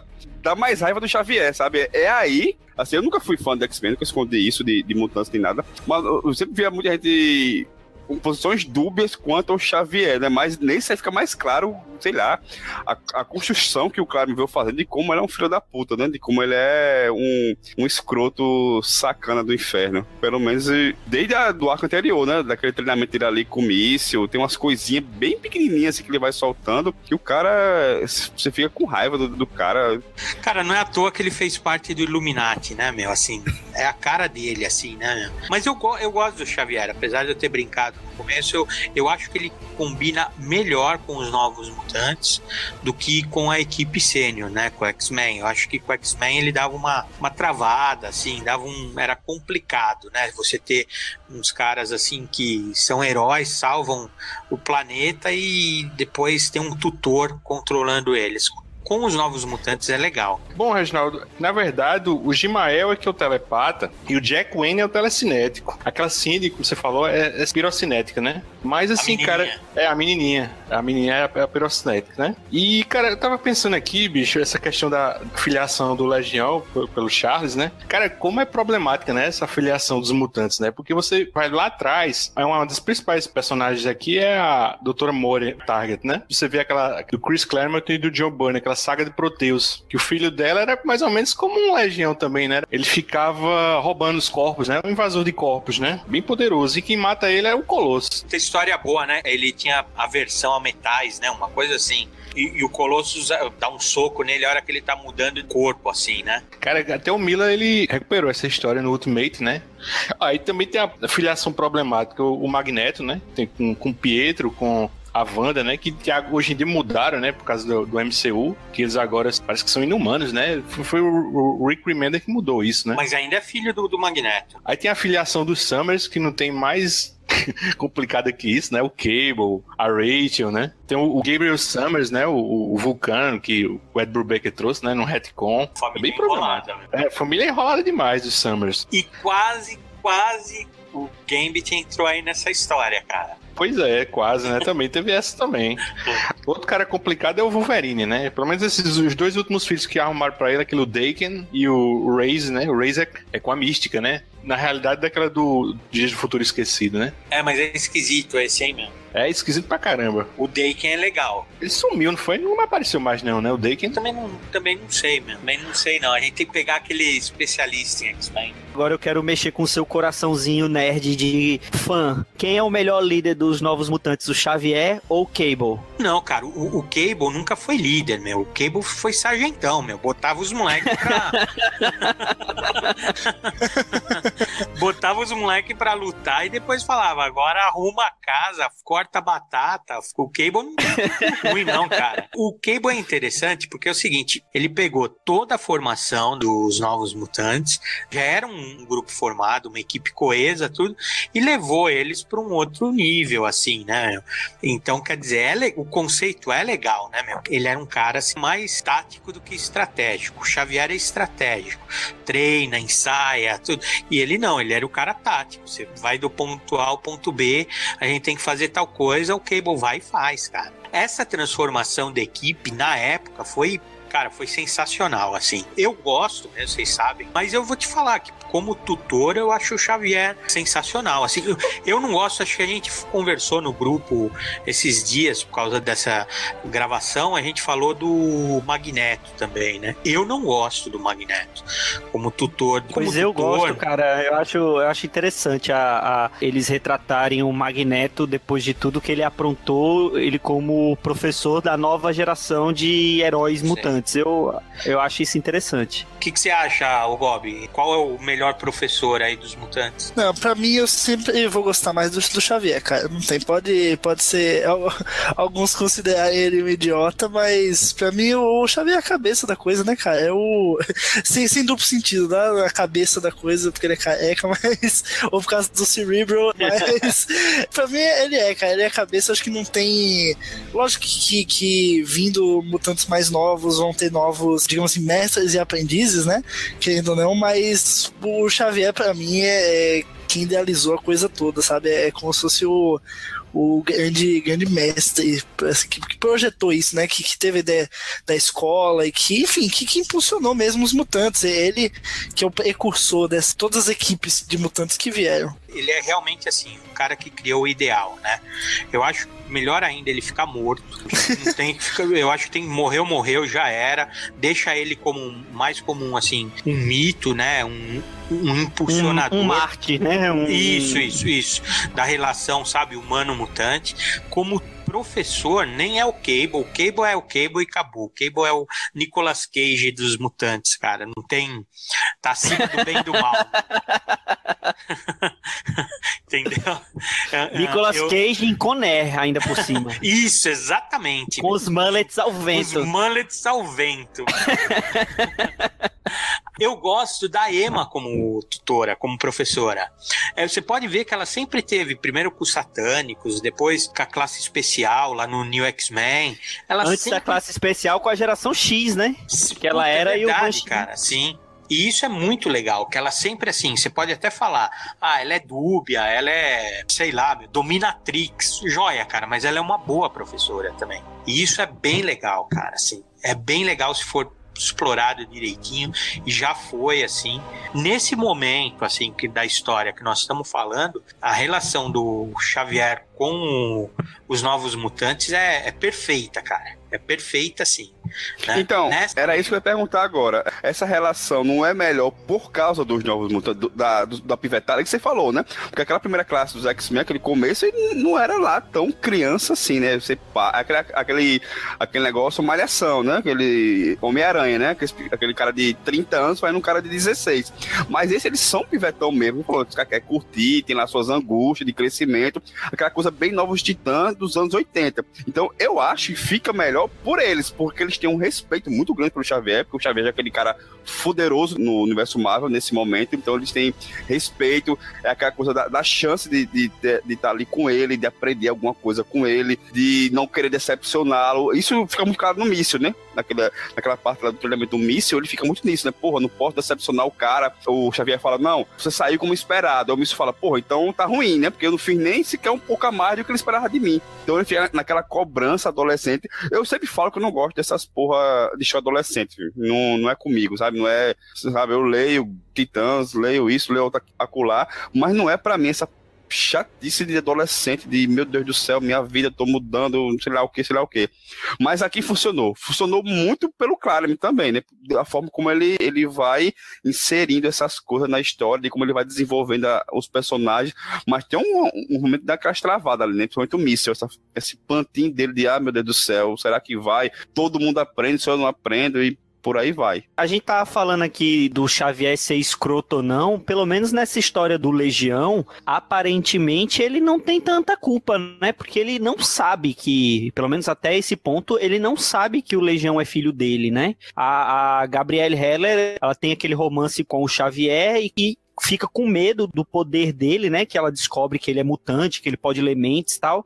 E foge dele. Então, conta pra ele que ele é pai. Ele até reclama disso porque não pôde participar, não pôde ser um pai para o David, né, para o filho e, e talvez isso tenha agravado o estado de saúde dele. Ele de certa forma é quem ajuda o David a sair da, daquele estado que ele estava, que ele não, não, não se comunicava com ninguém porque ele estava ali fechado na, na, na própria cabeça em conflito com as personalidades, né? O arco é uma loucura. Ele lembra muito o começo do urso, né? Espiritual lá, né? Do Demon Bear, né? Só que agora é uma questão de personalidades, né? De múltiplas personalidades, assim, né? Muito legal. Esse personagem é legal. Ele teve um desenvolvimento depois, que talvez não tenha sido tão bom, né? Mas o Legião é um puta, um puta, um puta assim, uma ideia, um conceito assim, né, meu? Porque, de novo, a gente tá falando, o, o, o mutante, ele não é um super-herói, cara. Ele tem que ter problema, cara. Ele tem que ter, a mutação dele não pode trazer só um bônus, né? Ele tem que ter um ônus também, né, meu? Ele tem que ter alguma coisa que complique a vida dele, né? Então, nesse caso, cara, só da criança, imagina só, só da criança ser autista, de ter sofrido um ataque terrorista, né, que traumatizou ele, deixou ele quase catatônico, assim, né? Ele ainda é mutante com múltipla pe- personalidade, cara. Potencialmente um dos mutantes mais poderosos do mundo, né? E, e não- ele não tem o controle da própria mente, né? Quem dirá dos poderes, né? É uma pena, vale a gente avisar, né, cara, para os ouvintes que não compraram aquele cadernado da Panini, que não tem esse arco, cara. É uma, é uma pena. Não sei se eles vão publicar tudo, né? Essa publicação é inspirada na publicação americana que também não tem, mas eu achava, puta, cara, que valia muito a pena ter incluído isso, cara. O que o Marcos falou ainda agora é sobre a mutandade ômega do Legião, né? Tava pesquisando, existe um, um ranking construído pelo fandom, sabe? Que classifica os superiores em alfas. O alfa ele, ele veio da era do apocalipse, betas, gamas, ômegas e beyond ômegas. Aí no caso, os alfas são mutantes como o Professor Xavier, o Magneto, Ciclope, Kid Pride, são personagens que têm. Não importa o, assim, o nível de poder, sabe? Mas assim, que são treinados e têm controle absoluto do, do seu poder, sabe? São mutantes assim, no auge, sabe? Aí são classificados como alfas. Aí os ômegas, é, o Legião sim classifica nesse ranking. Caso a, a Fênix também. Mas assim, esses ômegas geralmente eles são telecinéticos. Aí eu achei bem legal, né, né, nessa fase do Bendis, tem uma diretiva agora do Império Shi'ar que quando eles percebem quando, algum mecanismo assim de que sonda, que aparece um telecinético super poderoso, cara, assim que o cara é, do mutante deles é deflagrado, eles caçam o cara pra, pra matar mesmo, sabe? Pra aniquilar mesmo, assim, pra não ter mais o problema da Fênix, que parece que a Fênix é atraída por seres telecinéticos, né? Aonde saiu Aí- isso, Luigi? Pesquisando isso, cara. Pelo, acho, acho que foi na wiki do, dos X-Men e tal. Aí, assim, é- É uma construção que a galera faz, assim, baseado naquele, no- nos quadrinhos, que esses termos aparecem, sabe? E aí o pessoal vai construindo e pega também naqueles aqueles jogos de casa, aqueles Battle Scene, sabe? Mas aquele nível ômega não, não, não, não sur- não surgiu primeiro nos quadrinhos? Pois é, surgiu primeiro nos quadrinhos. Aí depois, aí eles inventaram o outro agora, esse Beyond Ômega, que Beyond Ômega são os manipuladores de matéria, pô, em tempo e espaço. Aí, aí eu, eu vi quatro. O Franklin Richards, que acho que é o mais poderoso, né? Aí tem um que apareceu naquela série que eu acho bem legal, cara, do Distrito X, do David Hines, sabe aquele encadernadozinho pequeno, a, a Panini relançou algum tempo atrás. Era bem grossinho que lançaram os Fugitivos, o Jovem Thor, a Ah, Mulher que é. Hulk, sabe? Pronto, aí eles lançou nesse Distrito X. Aí tem um, apareceu um Beyond Omega lá, que era o Absolom MacArthur. É o, chamaram ele de Mr. M. Tem um tipo de poder assim, nível Akira, sabe? E o outro foi criado pelo Bendis. Acho que foi no- quase no- na saideira do, do Bendis. Foi esse Matthew Malloy, que era um manipulador de matéria. Que era uma história bem legal do professor Xavier, que ele deixa no testamento, né? Aí ele disseram que tinha um mutante, que era esse Beyond Ômega, que ele tinha que ficar controlando. De tempos em tempos ele tinha que reforçar os escudos dele. Aí quando ele morre, fica sem ninguém pra fazer esse serviço. Cara, é bem bacana esse arco. Sabe o que, que é? X-Men precisava de uma rebutada, cara. Botar a casa em ordem. Tu- todos esses conceitos, eles são bons, assim, pontualmente, né? Mas da forma como eles foram desenvolvidos, precisava de uma mão forte, assim, tipo aquela diretriz que o Grant Morrison fez na época de New X-Men e fazer um plano assim, tipo de cinco anos, cara, e falar, ó, cinco anos nós vamos chegar aqui, pode até ser mais longo ainda, dez anos, não sei, falar, nós vamos refazer tudo de novo, cara. E botar a casa em ordem, porque é muito bagunçado. Cara, e eles tinham a desculpa perfeita pra fazer isso no final dessa fase do Bendis, que coincidiu com o início das Guerras Secretas. Os X-Men originais, eles retornaram pra linha de tempo deles, com o conhecimento que eles têm, e alterar a linha todinha. Aí depois de Guerras Secretas, a, a, a nova linha de revista já seria com essa, esse, esse reboot, sabe? Não, não fazer algo como Flashpoint, assim, mudar algo tão. coisa tão brutal, mas assim, um, dentro da linha dos mutantes mesmo, assim, cara, fazer umas alterações bem bacanas nesse sentido, sabe? Eu acho que seria legal, cara. Muito melhor que o que, que fizeram agora com essa guerra dos inumanos e tal. Tava lendo o, o Astonishing X-Men do Charles Soule. Tava bacana, cara. Bacana. Mas eu li também o do Cable do, do James Robson. Mais ou menos, cara. Assim, é aquela coisa, não tem mais aquele glamour, sabe? Ah, não, Antigamente. não vai né? ser memorável, né? Assim, É, não você- vai. vai- Talvez seja divertido, talvez seja bom, mas não vai ser marcante, assim. E, e- e é isso Pois que eu é, falei, e- cara. Eles tinham que pegar. É cheio de pontos interessantes na história, né? Se você for esse desenvolvimento, essa questão aí dos mutantes, do nível de poder, né? Tudo isso é legal. Todos esses conceitos são legais. Até da relação familiar, né? Alguns deles já vêm de família desestruturada e acabam mantendo essa questão desestruturada na, com os filhos, né, com os casamentos, assim. Então, quer dizer, podia explorar isso, zera e começa tudo de novo, cara. Seria muito legal. Essa questão de família, cara, eu acho que a melhor história do- dos X-Men, pelo menos assim, nesse sentido, de família, ainda não aconteceu, cara. Era uma- um jantar de ação de graças com os Summers. Juntava, cara, juntava Cable, juntava Nate Gray, juntava Rachel, juntava Madeline Pryor, juntava a Jean pequena, a Jean grande. Puta merda. Seria legal mesmo, cara. Destrutor, o, o Gabriel Summers, o Scott. Nesse reboot aí seria até legal realmente consertar todo o desenvolvimento legal que o, o ciclo que teve, que não deu em nada, né? O personagem tava tão legal, né, cara? Não, né? Ele tinha tudo para ser assim uma terceira via ou talvez um substituto para o Magneto com até mais aspectos cinzas, né? Dúbios assim, mas nada disso foi aproveitado, foi descartado, uma pena, cara. Agora, depois dessas histórias, o Legião ele só foi ter um destaque maior nos anos 90 para dar início à Era do Apocalipse, né? Você chegou a ler isso, ô, ô Gobi? Aquele iniciozinho da Era do Apocalipse? Eu li a minissérie si, a Era do Apocalipse. Aquela parte que deu início, que foi o Legião indo até o passado, achando que todos os problemas da raça mutante estão no, no Magneto. Então ele viaja até o passado para poder matar o Magneto antes dele se tornar o mestre lá do magnetismo, só que ele viaja justamente para uma época que o Xavier e o Magneto são amigos. E nessa de tentar matar o Magneto, ele acaba matando o Xavier e dá origem à Era do Apocalipse, que é um, um dos grandes expoentes dos mutantes do- dos anos 90, né? A Era do Apocalipse nos quadrinhos é uma parada assim fantástica. Eu acho que não, não tem filme, série que vá conseguir transpor isso de uma forma como os quadrinhos conseguiram. Primeiramente, assim. O segundo ponto, uma das coisas que eu, eu mais gosto em alguns dos quadrinhos dos X-Men, e aí pode incluir a do Apocalipse, é o relacionamento do Xavier com o Magneto.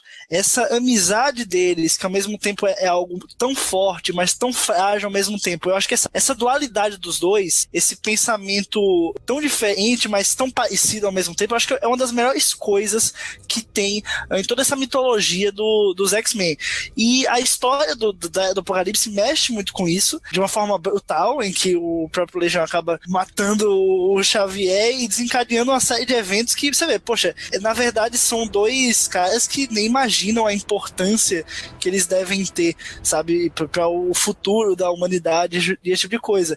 E uma morte desencadeia uma série de fatores que, poxa, acho que nem, nem o leitor mais pessimista até poderia imaginar. Isso também acaba mexendo com viagem no tempo, que é outra coisa que eu gosto pra caramba. E o Apocalipse ela meio que junta alguns elementos, não só dos quadrinhos, não só dos X-Men, mas da própria, sabe, do, do próprio storytelling mesmo, que eu gosto bastante. Então é, é um mix de coisas, assim, de conjunto de coisas que eu gosto e, e compacta bem isso. Eu- é o que me faz gostar tanto dessa era do universo dos X-Men. Cara, e voltando aqui, pra gente fechar isso aqui, essa parte dos Novos Mutantes, depois dessa fase do Claremont, assim, eles tiveram, assim, de certa forma, alguns destinos bem trágicos, né? O Cifra, ele morreu, né? Aquele arco queda dos mutantes foi foi republicada recentemente. Cara, eu tava revendo essa morte essa semana. Cara, como foi trágico, né? Os novos mutantes, eles se meteram num, num- alguns personagens que eram, tipo, da ilha do Dr. Moreal. Um abraço pra Ricardo Ferreira aí.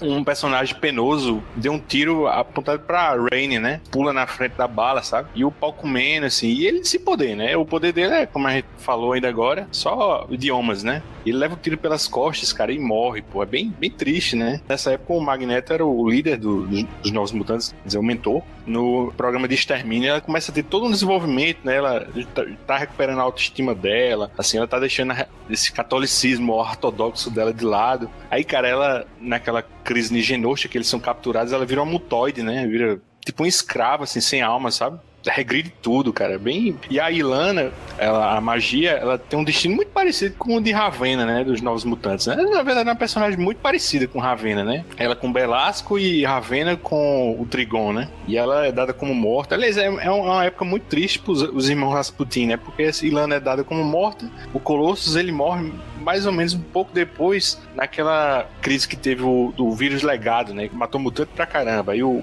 aí o Roberto da Costa, ele teve um, um entrevério com o pai, que o pai dele fica na realeza do Clube do Inferno. Aí o míssil, ele virou um ex-eterno, né? Foi um conceito que naquela época do Rob Field, né? Que disse que alguns mutantes eram imortais, né? Mas acho que isso ficou de lado. né? Mas assim, foi um dos, desses novos mutantes que mais cresceu, né? Porque ele foi graduado X-Men, ele virou X-Men mesmo depois. E o professor Xavier hoje em dia tá no plano astral, virou tipo um refém do Rei das Sombras. Graças a Deus eu não sabia.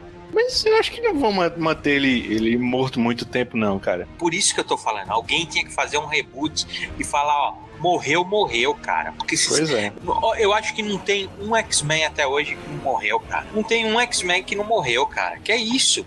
Nem tinha que ter, enterrar X-Men, nada. Você fala, "Ah, já já tá de volta aí, meu. Deixa ele, deixa ele no canto ali quietinho que já já volta. Todos eles voltaram, cara. Aí você isso daí perde a graça, cara. Todos eles voltaram. Se você parar pra pensar, todos, cara. Todos, não tem um que não morreu e não voltou. O Cable voltou, né? Morreu e voltou. O Wolverine até que estão segurando já um tempo, acho que por causa da questão do. Ele como O velho Logan, né? o, o velho Logan, né, meu? Ele estão segurando mais tempo. Mas não sei até quando eles vão Mas acho que aguentar. já já ele volta, né? Por mais que assim, a, a única coisa que eu acompanho hoje de X-Men, Old Man Logan, né, meu? Que eu acho muito legal. Tava mais legal ainda no começo, né? O que aconteceu depois de Guerra Secreta. E eu acho ele bem legal. Só que assim, é aquela coisa. É o Wolverine igualzinho que tinha antes. Não tem diferença nenhuma, assim. Então aí é meio estranho, né?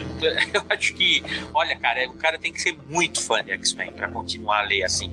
É, Foi o que eu falei, pontualmente, essa fase aí do, dos novos mutantes é legal, é um desenvolvimento da, da história mesmo do X-Men, é legal. Mas se você pensar, meu, que eles já passaram, todos morreram, todos já viraram professor na escola Professor Xavier, ou nas outras escolas depois, todos já mudaram de lado, todos já. Olha, cara, aconteceu muita coisa. E eles envelheceram pouco, cara. Então você fala, pô, tá estranha essa história, né, meu? A ordem cronológica não acompanha a- a- o número de alterações que, que os caras tiveram já, né, meu? Assim, Historicamente é, é muito difícil acompanhar X-Men.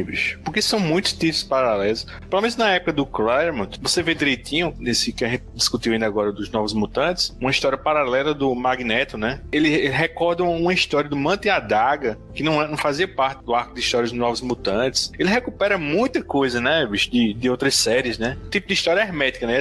Pro leitor se situar, é- Não, não, o cara não. Ou ele gosta e vai atrás procurando assim, mas eu acho difícil, cara, porque é muito, muita história, cara, muito confuso. E no cinema já continua confuso, é muito, Não, muita no cinema, coisa. no cara. cinema consegue ser mais confuso, né? Não era pra ser muito Não, não, de jeito nenhum. É confuso. É mais não confuso igual ainda. Imagina, cara. Só que a gente conversando, a gente falou em Externals lá, o. o X Eternal, falou dos mutantes ômega. Teve uma época que tinha o plot dos 12. Que é isso, cara? Não, não. X-Men é, é confuso, é, con- não, não é confuso, nem é confuso. Porque às vezes a coisa confusa ainda é divertida, você destrinchar, tal, pesquisar tal. X-Men é sem pé nem cabeça, cara. Cada um entra, inventa um negócio e a Marvel vai absorvendo e vai inchando, meu. Hoje você nem sabe tudo que vale, o que vale, o que aconteceu, se todo mundo morreu mesmo, quem morreu, quem não morreu. É, eu, eu acho realmente assim.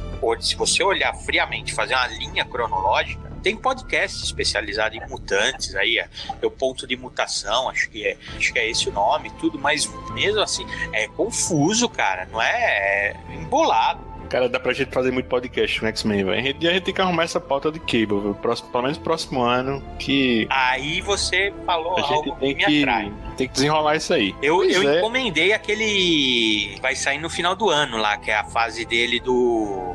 James Robinson, né? Joe- não, do Joe Case. É, Joe Case, Joe Case. Joe- James Robinson tá saindo É. agora, né? Ladrão, né? Ladrão, o cara desenha muito, né? Isso. Ele é um, um Kirby, é um estilo Kirby, né? Ele... É, ele fez ela, ele fez aquele traço todo inspirado no Kirby, sim. Mas esse, esse arco é bem legal, viu, cara? É bem legal mesmo, assim. Talvez não seja, assim, eu gosto de- do Cable no Complexo de Messias, né? Olha, cara, é, outro, é outra ponta solta. A, a Hope foi abandonada, foi descartada, cara. Não, não dá.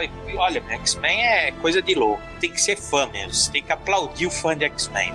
E o fã de X-Men que gosta do gibi, da cronologia do gibi e defende os filmes, tá de parabéns em dobro, cara. Você é um fã nível ômega, meu, porque não, não tem cabimento. Beyond the Omega, né? É, é, é uma trama mais confusa.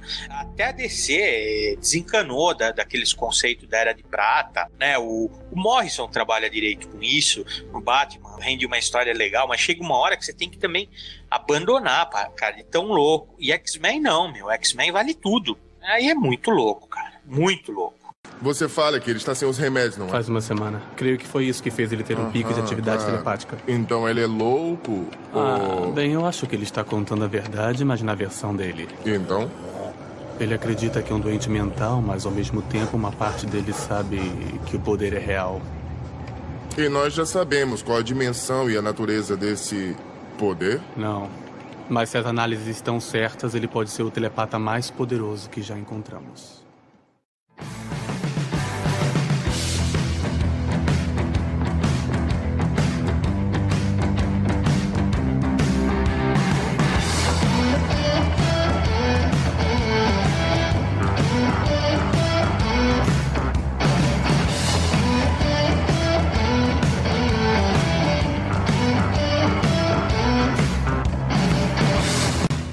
História aí do Legião me lembrou outro filme.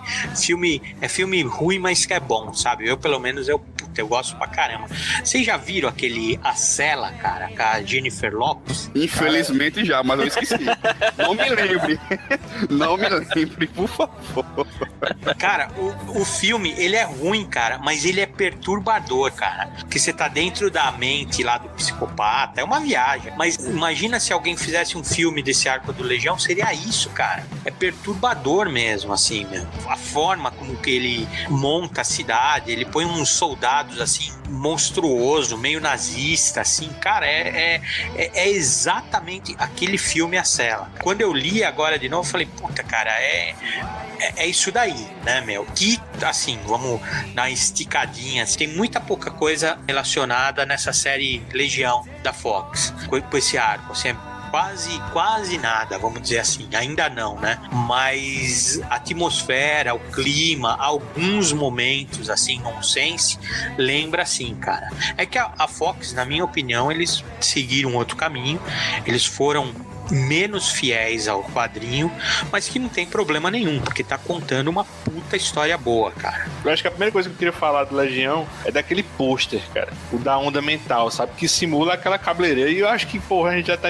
nesse podcast há mais de hora já. E ninguém- eu não vi ninguém aqui resonando com aquela cabeleira do, do David, né, cara? Como aquilo era es- estranho naquela época e ainda é hoje, né, bicho? Cabelo espetado, né, meu? Cara, é bem punk, né? Que, O pior é que o pai é né? careca, né, meu? É. que Puxou a mãe, então, né, meu?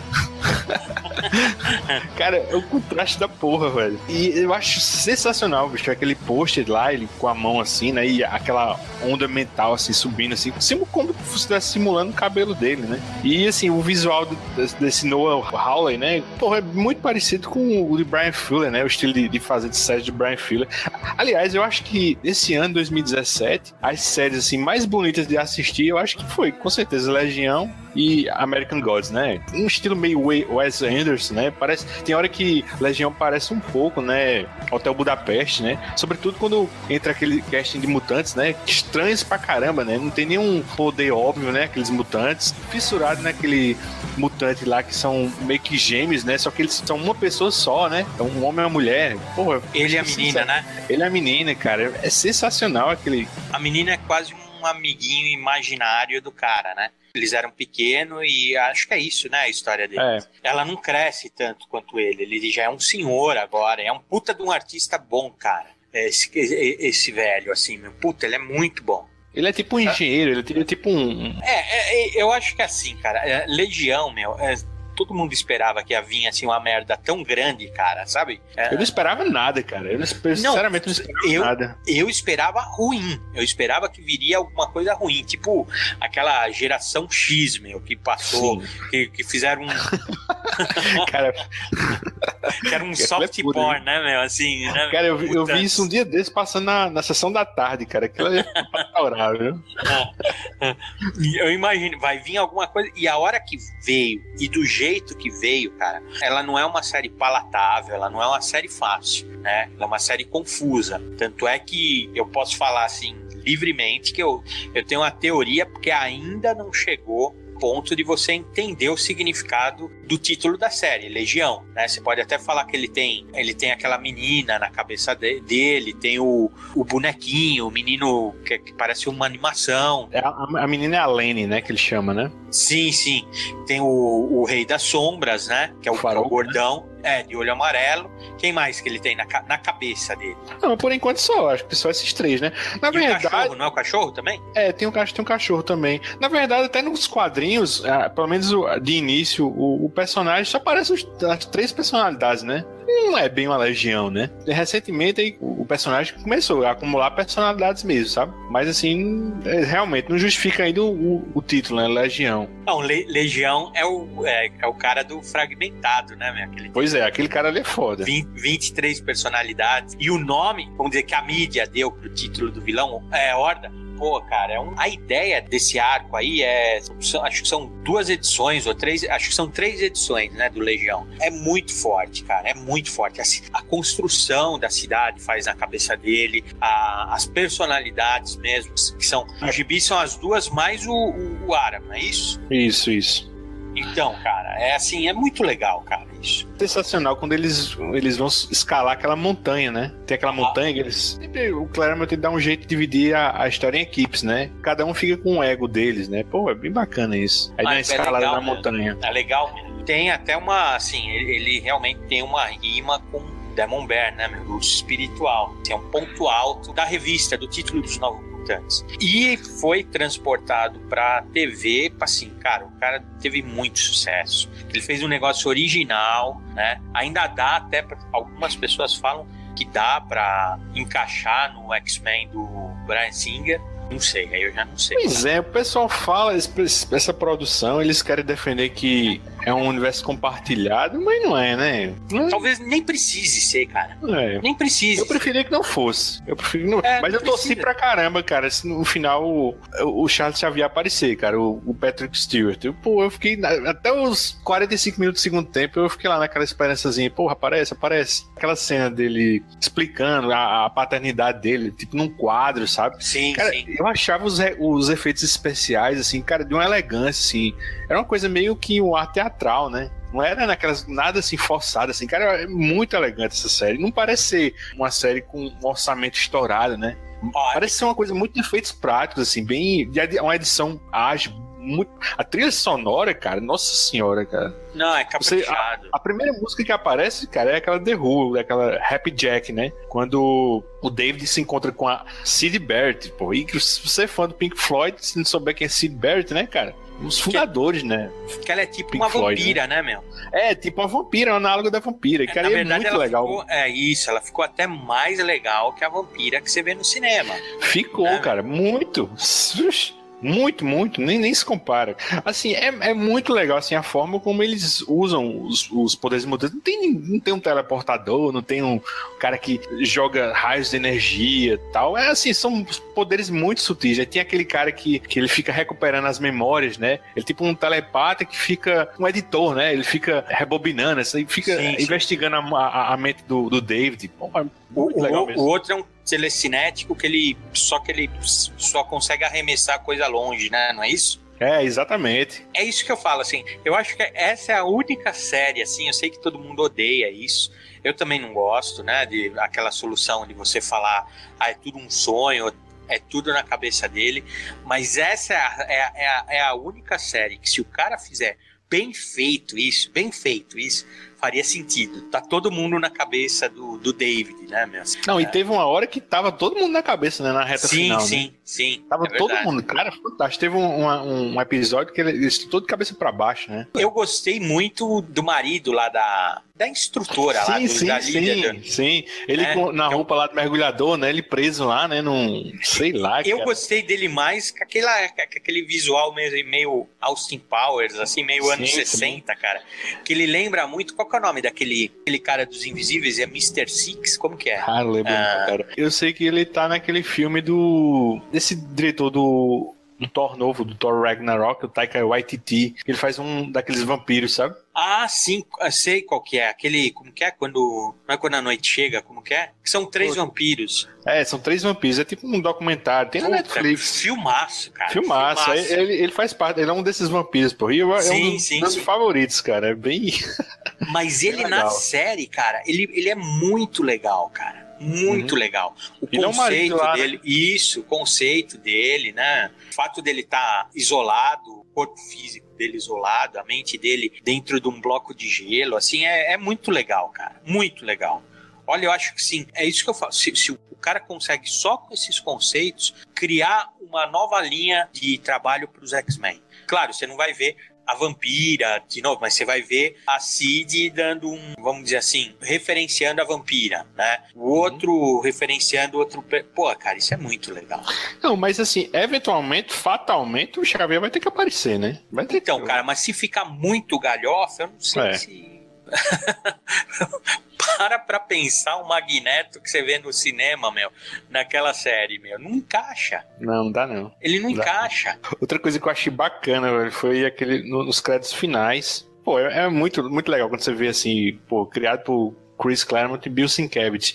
Mas eu não sei se você percebeu, é, ele fica parecendo uns cristais coloridos, né? A tela branca, mas com um negócio, umas cristais coloridos. Eu acho que é uma referência ao próprio quadrinho dos Novos Mutantes, que tem uma parte que a personalidade dele, o árabe, é o Gimael, né? Ele tá defendendo os cristais de memória lá do David, sabe? Que ele não pode bagunçar muito aquilo não, senão ele se perde geral, sabe? E, cara, eu fiquei pensando, pô, será que esses créditos finais é, um- é uma homenagem a isso? Porque a, a página do Sienkiewicz é branca e fica esses cristais bem coloridos. E eu, pô, É, eu fiquei cara, pensando, sim. pô, será? Se você pensar assim, o visual que o Sienkiewicz deu para pro Han, né, pro arco, é maravilhoso, assim, é, é- tem personalidade, ele é sombrio, ele casa com a, com a temática da história e é perfeito para isso. Aí vem a série da TV, mas ele dá um visual totalmente diferente, ele é muito diferente, tem quase nada a ver com a, com a história em quadrinho, nada a ver. Mas é tão bom quanto, cara. Se não for melhor, viu? Não, eu acho que é melhor.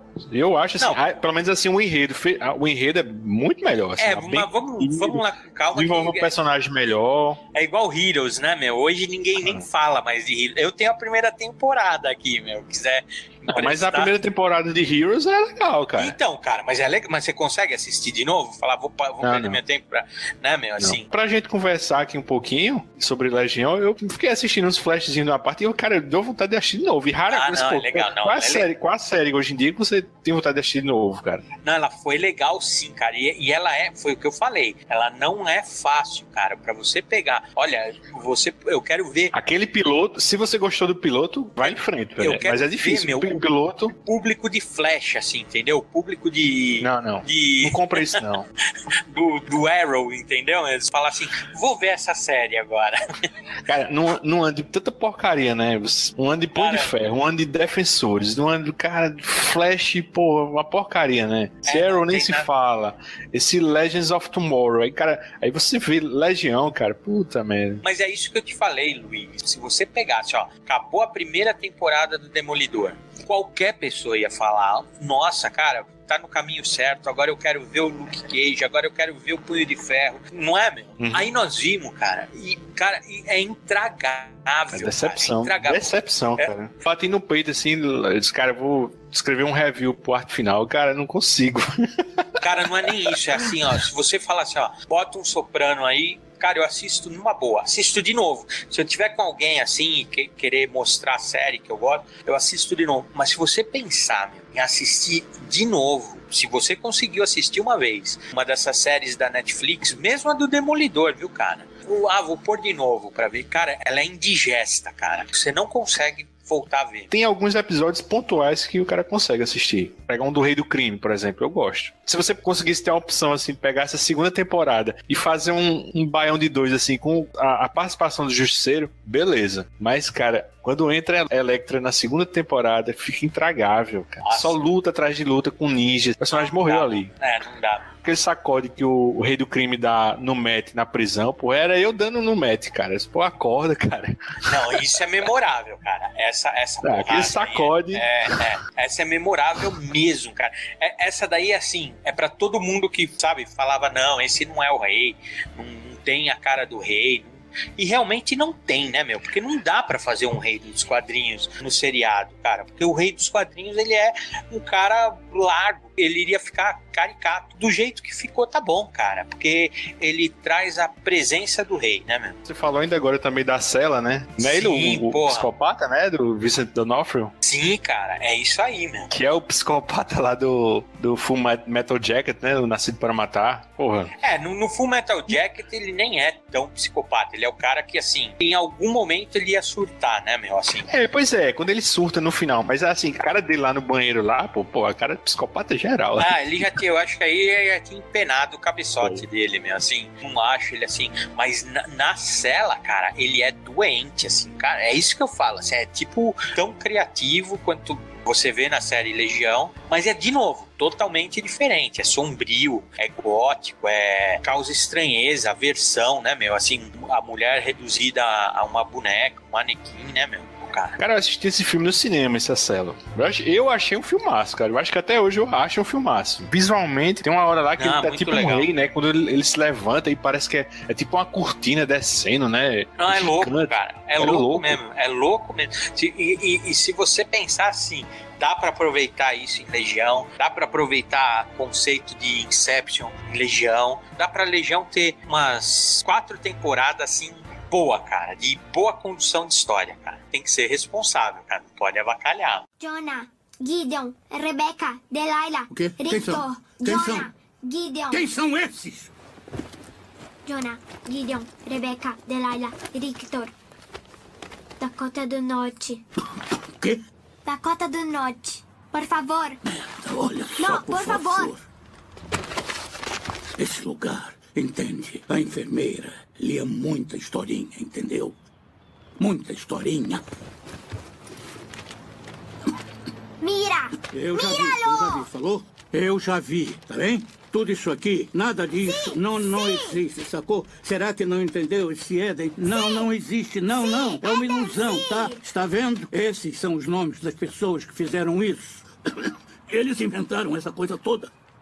Tudo isso aconteceu uma vez e eles transformaram na maior mentira.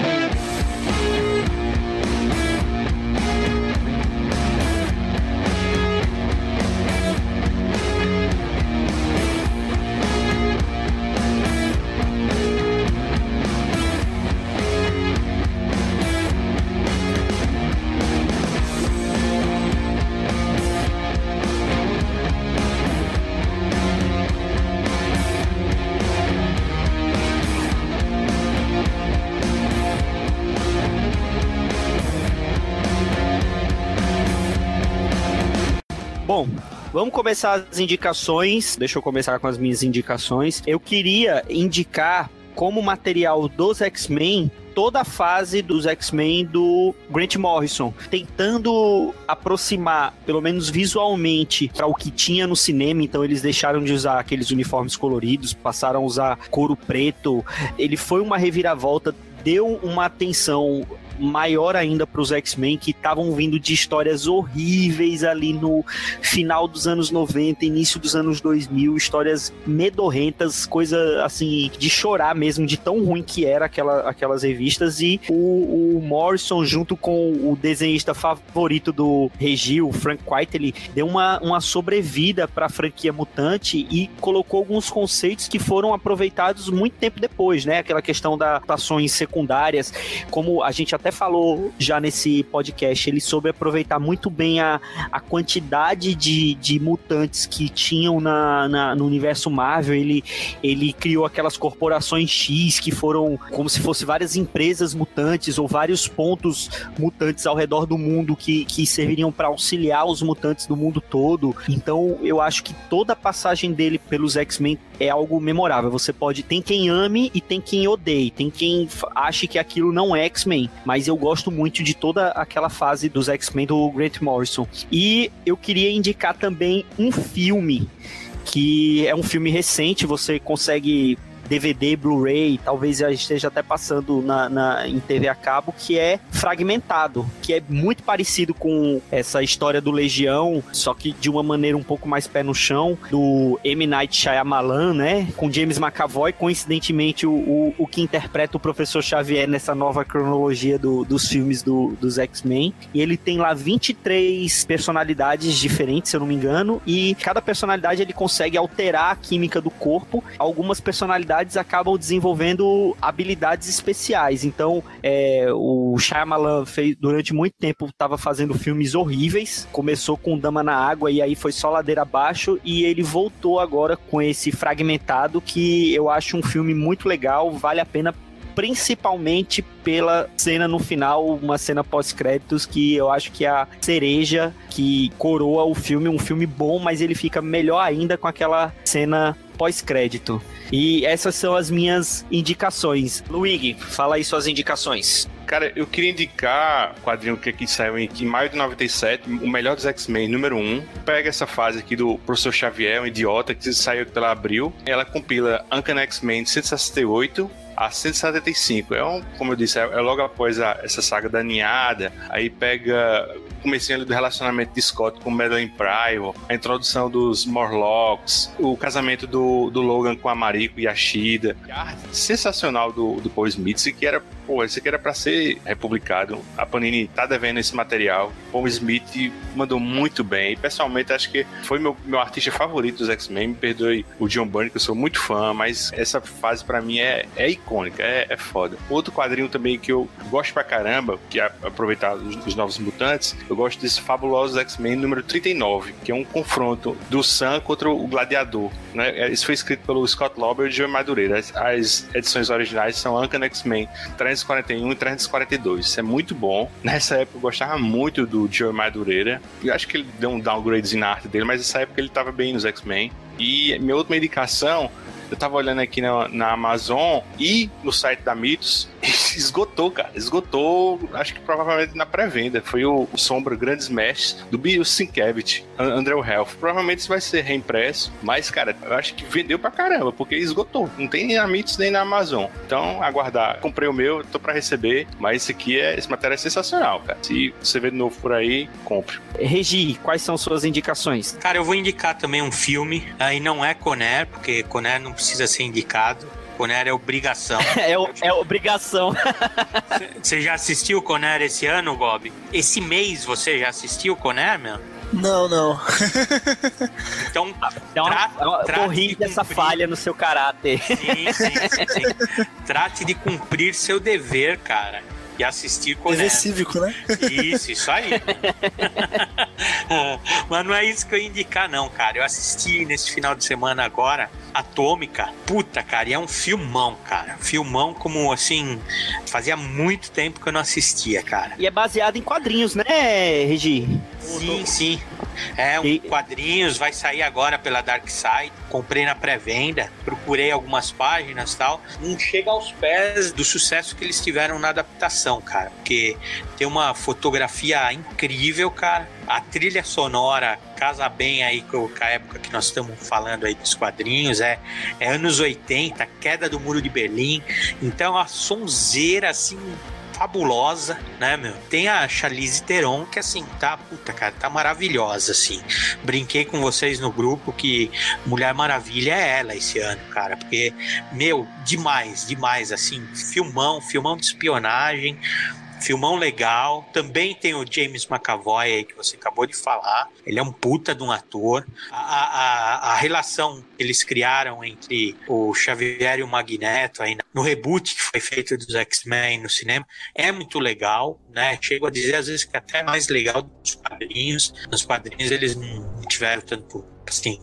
Eu pelo menos não gosto tanto. Mas nesse filme aí, vale a pena mesmo. Se você tiver uma ficha pra gastar esse mês pra ir no cinema, é assistindo Atômica, porque, puta, cara, filmaço. É isso aí, minha dica é essa daí. Dãozinho, suas indicações. Eu tenho duas dicas. A primeira é bem sem vergonha, que eu li, reli, na verdade, esse final de semana. E aí, que eu vou dizer logo, né? Que é Novos Titãs, o contrato de, de Judas. Tem adolescente, tem lá adolescente em conflito, né? Tem o, é o, o começo, é o Kid Flash, deixando querendo sair de Titãs, que não quer ser mais Kid Flash, blá blá blá. É quando o Robin deixa de ser Robin, né? O nascimento do Asa Noturna, tem uma passagem icônica. Lá, pelas tantas da história, aparece o mutante de verdade, né? Que é o Jericó. É o mutante que vale, né? Não, esse mutante. Já que ele não fala, então não, é, não fica chorando as pitangas de. do Chris Claremont, né? Então, vale a É o anjinho, né, meu? É, ele, É um- ele é fofinho, né? É, é um anjinho da. É o anjinho. E ele era pegador, meu. Era mudinho, mas pegador, né, meu? Pois é, né? Então, é, é o adolescente. Isso me lembra algumas piadas impublicáveis nesse horário. É o adolescente que vale, né? Saiu aí pela Moss, deve estar apenas por 55 reais, mas você ainda acha por aí pelo, pelo site deles. E a outra, a- na verdade, são mais duas indicações que são de filmes. Eu vi aqui agora tem no Netflix os filmes do John Hughes que tá lá no Netflix. Ele tem três. Tem Clube dos Cinco, tem Curtindo a Vida Doidado e tem Gatinhas e Gatões. Mas Gatinhas e Gatões e Clube dos Cinco é que tem adolescente mesmo que vale com seus anseios, com suas angústias de um jeito bem melhor do que o Claremont faz. Doa quem doer. E é isso. Não, cara, o John Hughes é, não pode reclamar, que é isso. Tem nem o que falar, cara. Mesmo E- Gatinhas e Gatões é Conner da época, vai, meu. Não, e ele, É, é ruim, e mas esse, é bom. e esse entendia de adolescente como ninguém, viu? Até hoje, né? Atemporal, cara. Gobi, faz aí suas indicações e depois aproveita faz o seu jabá. Assim, é um mix de indicação já com o jabá. Então, você já permitiu o jabá, já vou fazer um que mistura o- os dois. Né? Que é uma indicação no sentido de que é legal de ler, não é a melhor das maravilhas do mundo, mas é uma evolução.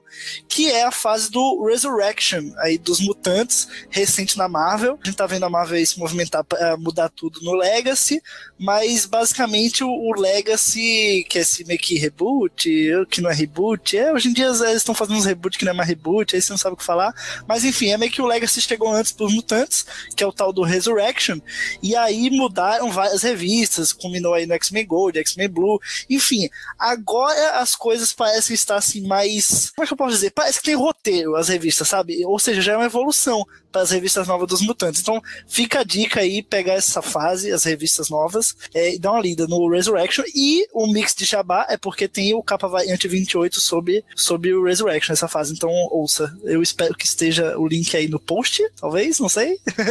Estará, estará. Pronto, show de bola. e a outra indicação, como, como falaram que uma tem que ser relacionada ao, ao tema, e outra podia ser assim, freestyle total, é, a minha indicação é, vai, vai, ser, vai ser freestyle 100%, tá, gente? Não, não, não se assustem, não. Mas é que assim, eu sou, além de eu ser muito fã de quadrinhos, eu sou também muito fã de Star Wars, e sou também muito cracudo de card game, então a minha recomendação a quem estiver ouvindo e tiver esses interesses aí comum, tentar procurar dar uma olhada num joguinho chamado Star Wars Destiny, que eu tô muito viciado, eu tô basicamente pobre por causa desse jogo, esse card game maldito. E, enfim, quem tiver interesse nessas em card games, em Star Wars, e, e for também do Star Wars, do TCG, ou, ou gosta de Pokémon, TCG, enfim, tá no meio, dê uma olhada, cara, esse jogo é muito bom. Eu tô, eu tô muito, assim, sabe, muito viciado, então eu tô recomendando pra todo mundo. Esse, ah, não, Gob, dá uma recomendação. Beleza, tá, tá aí a recomendação. Busquem esse jogo porque é muito legal. Ô, ô Gob, card game pegou pesado, viu, meu? É muito.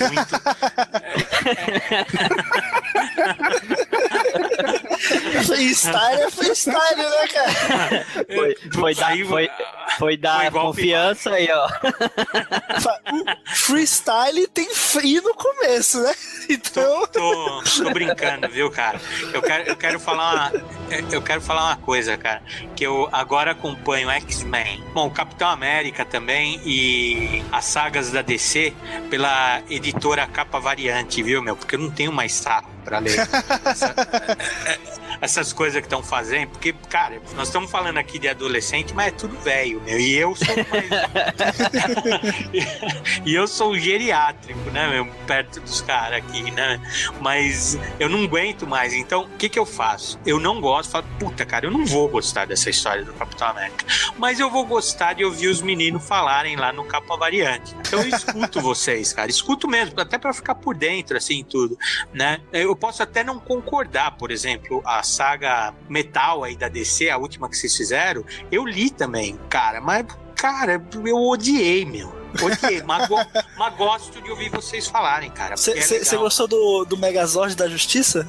Que é isso, cara? Não tem, cara. Cara, eu não tenho mais fígado pra isso, meu, assim, sabe? Não, não, não- não destila mais, meu. Então, puta, cara, Batman maquiavélico, Batman some, não dá mais, cara. Judiação que fazem com o Batman. Não merece. Mas é, eu fico feliz, então, estar sendo um, uma- um mecanismo de, de, de, de, de inibir a sua dor. Às vezes você não tem que ler pra poder saber da história. A gente conta pra você Ah, não isso sofrer. É isso mesmo, cara. É, o, é utilidade pública. Então, assim, o, o- a primeira dica compensou a segunda, viu, meu? Que cara é Valeu. pesado mesmo. Bom, é isso, pessoal. Com essa declaração de amor ao Capa Variante, a gente encerra por Olha aí. aqui. Quero agradecer mais uma vez a participação sua, Gob. Valeu. Eu que agradeço, cara. Eu que agradeço. Sempre quiser convidar, eu tô aí. É isso, pessoal. Agradecer mais uma vez, Luigi, Dãozinho, Regi. Até a próxima, pessoal. Tchau.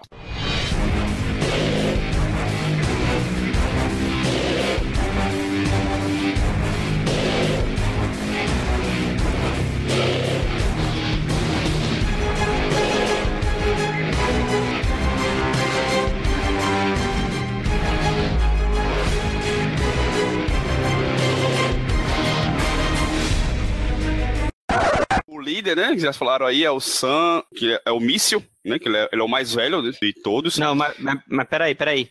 Na, na história, pelo menos na história, é o Sam já o líder, não, é a Moonstar, né?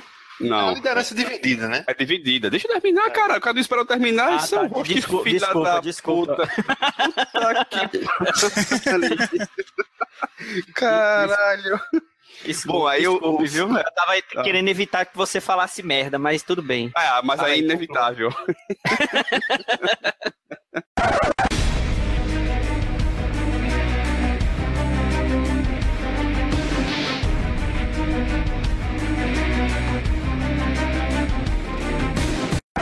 Isso daí foi, porra, foi anos antes do. do como é que fala? Ah, eu, tô, eu tô rindo da mensagem. A mensagem do Dão. Desculpa, cara. Vou parar de mim. Não sei. Tá. Parou o barulho? Parou, né? Eu Melhorou, eu vi agora.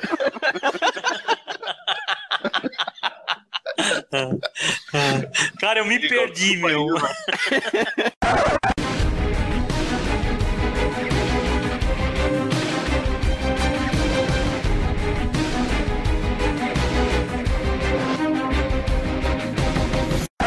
eu acho que não fica um clima muito, sabe, pesado, porque vinha. Tudo bem que a, a, a, a, a história da, da, da da Mu- Mu- é, o nome dela, da menina, sempre esqueço.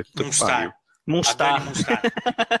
Ó, isso, é, isso é preconceito com os nativos americanos, Não, viu? E olha que você tá dela. morando no meio da selva.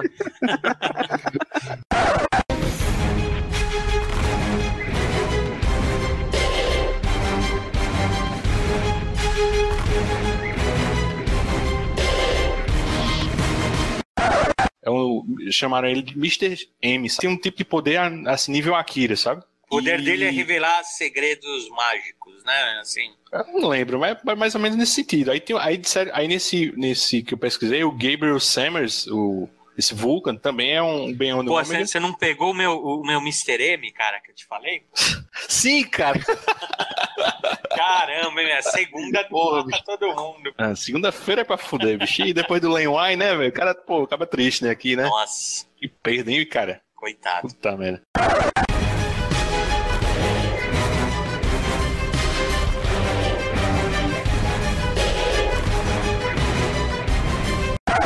Novos Titãs, o contrato de do Vale. Não, o contrato de Judas.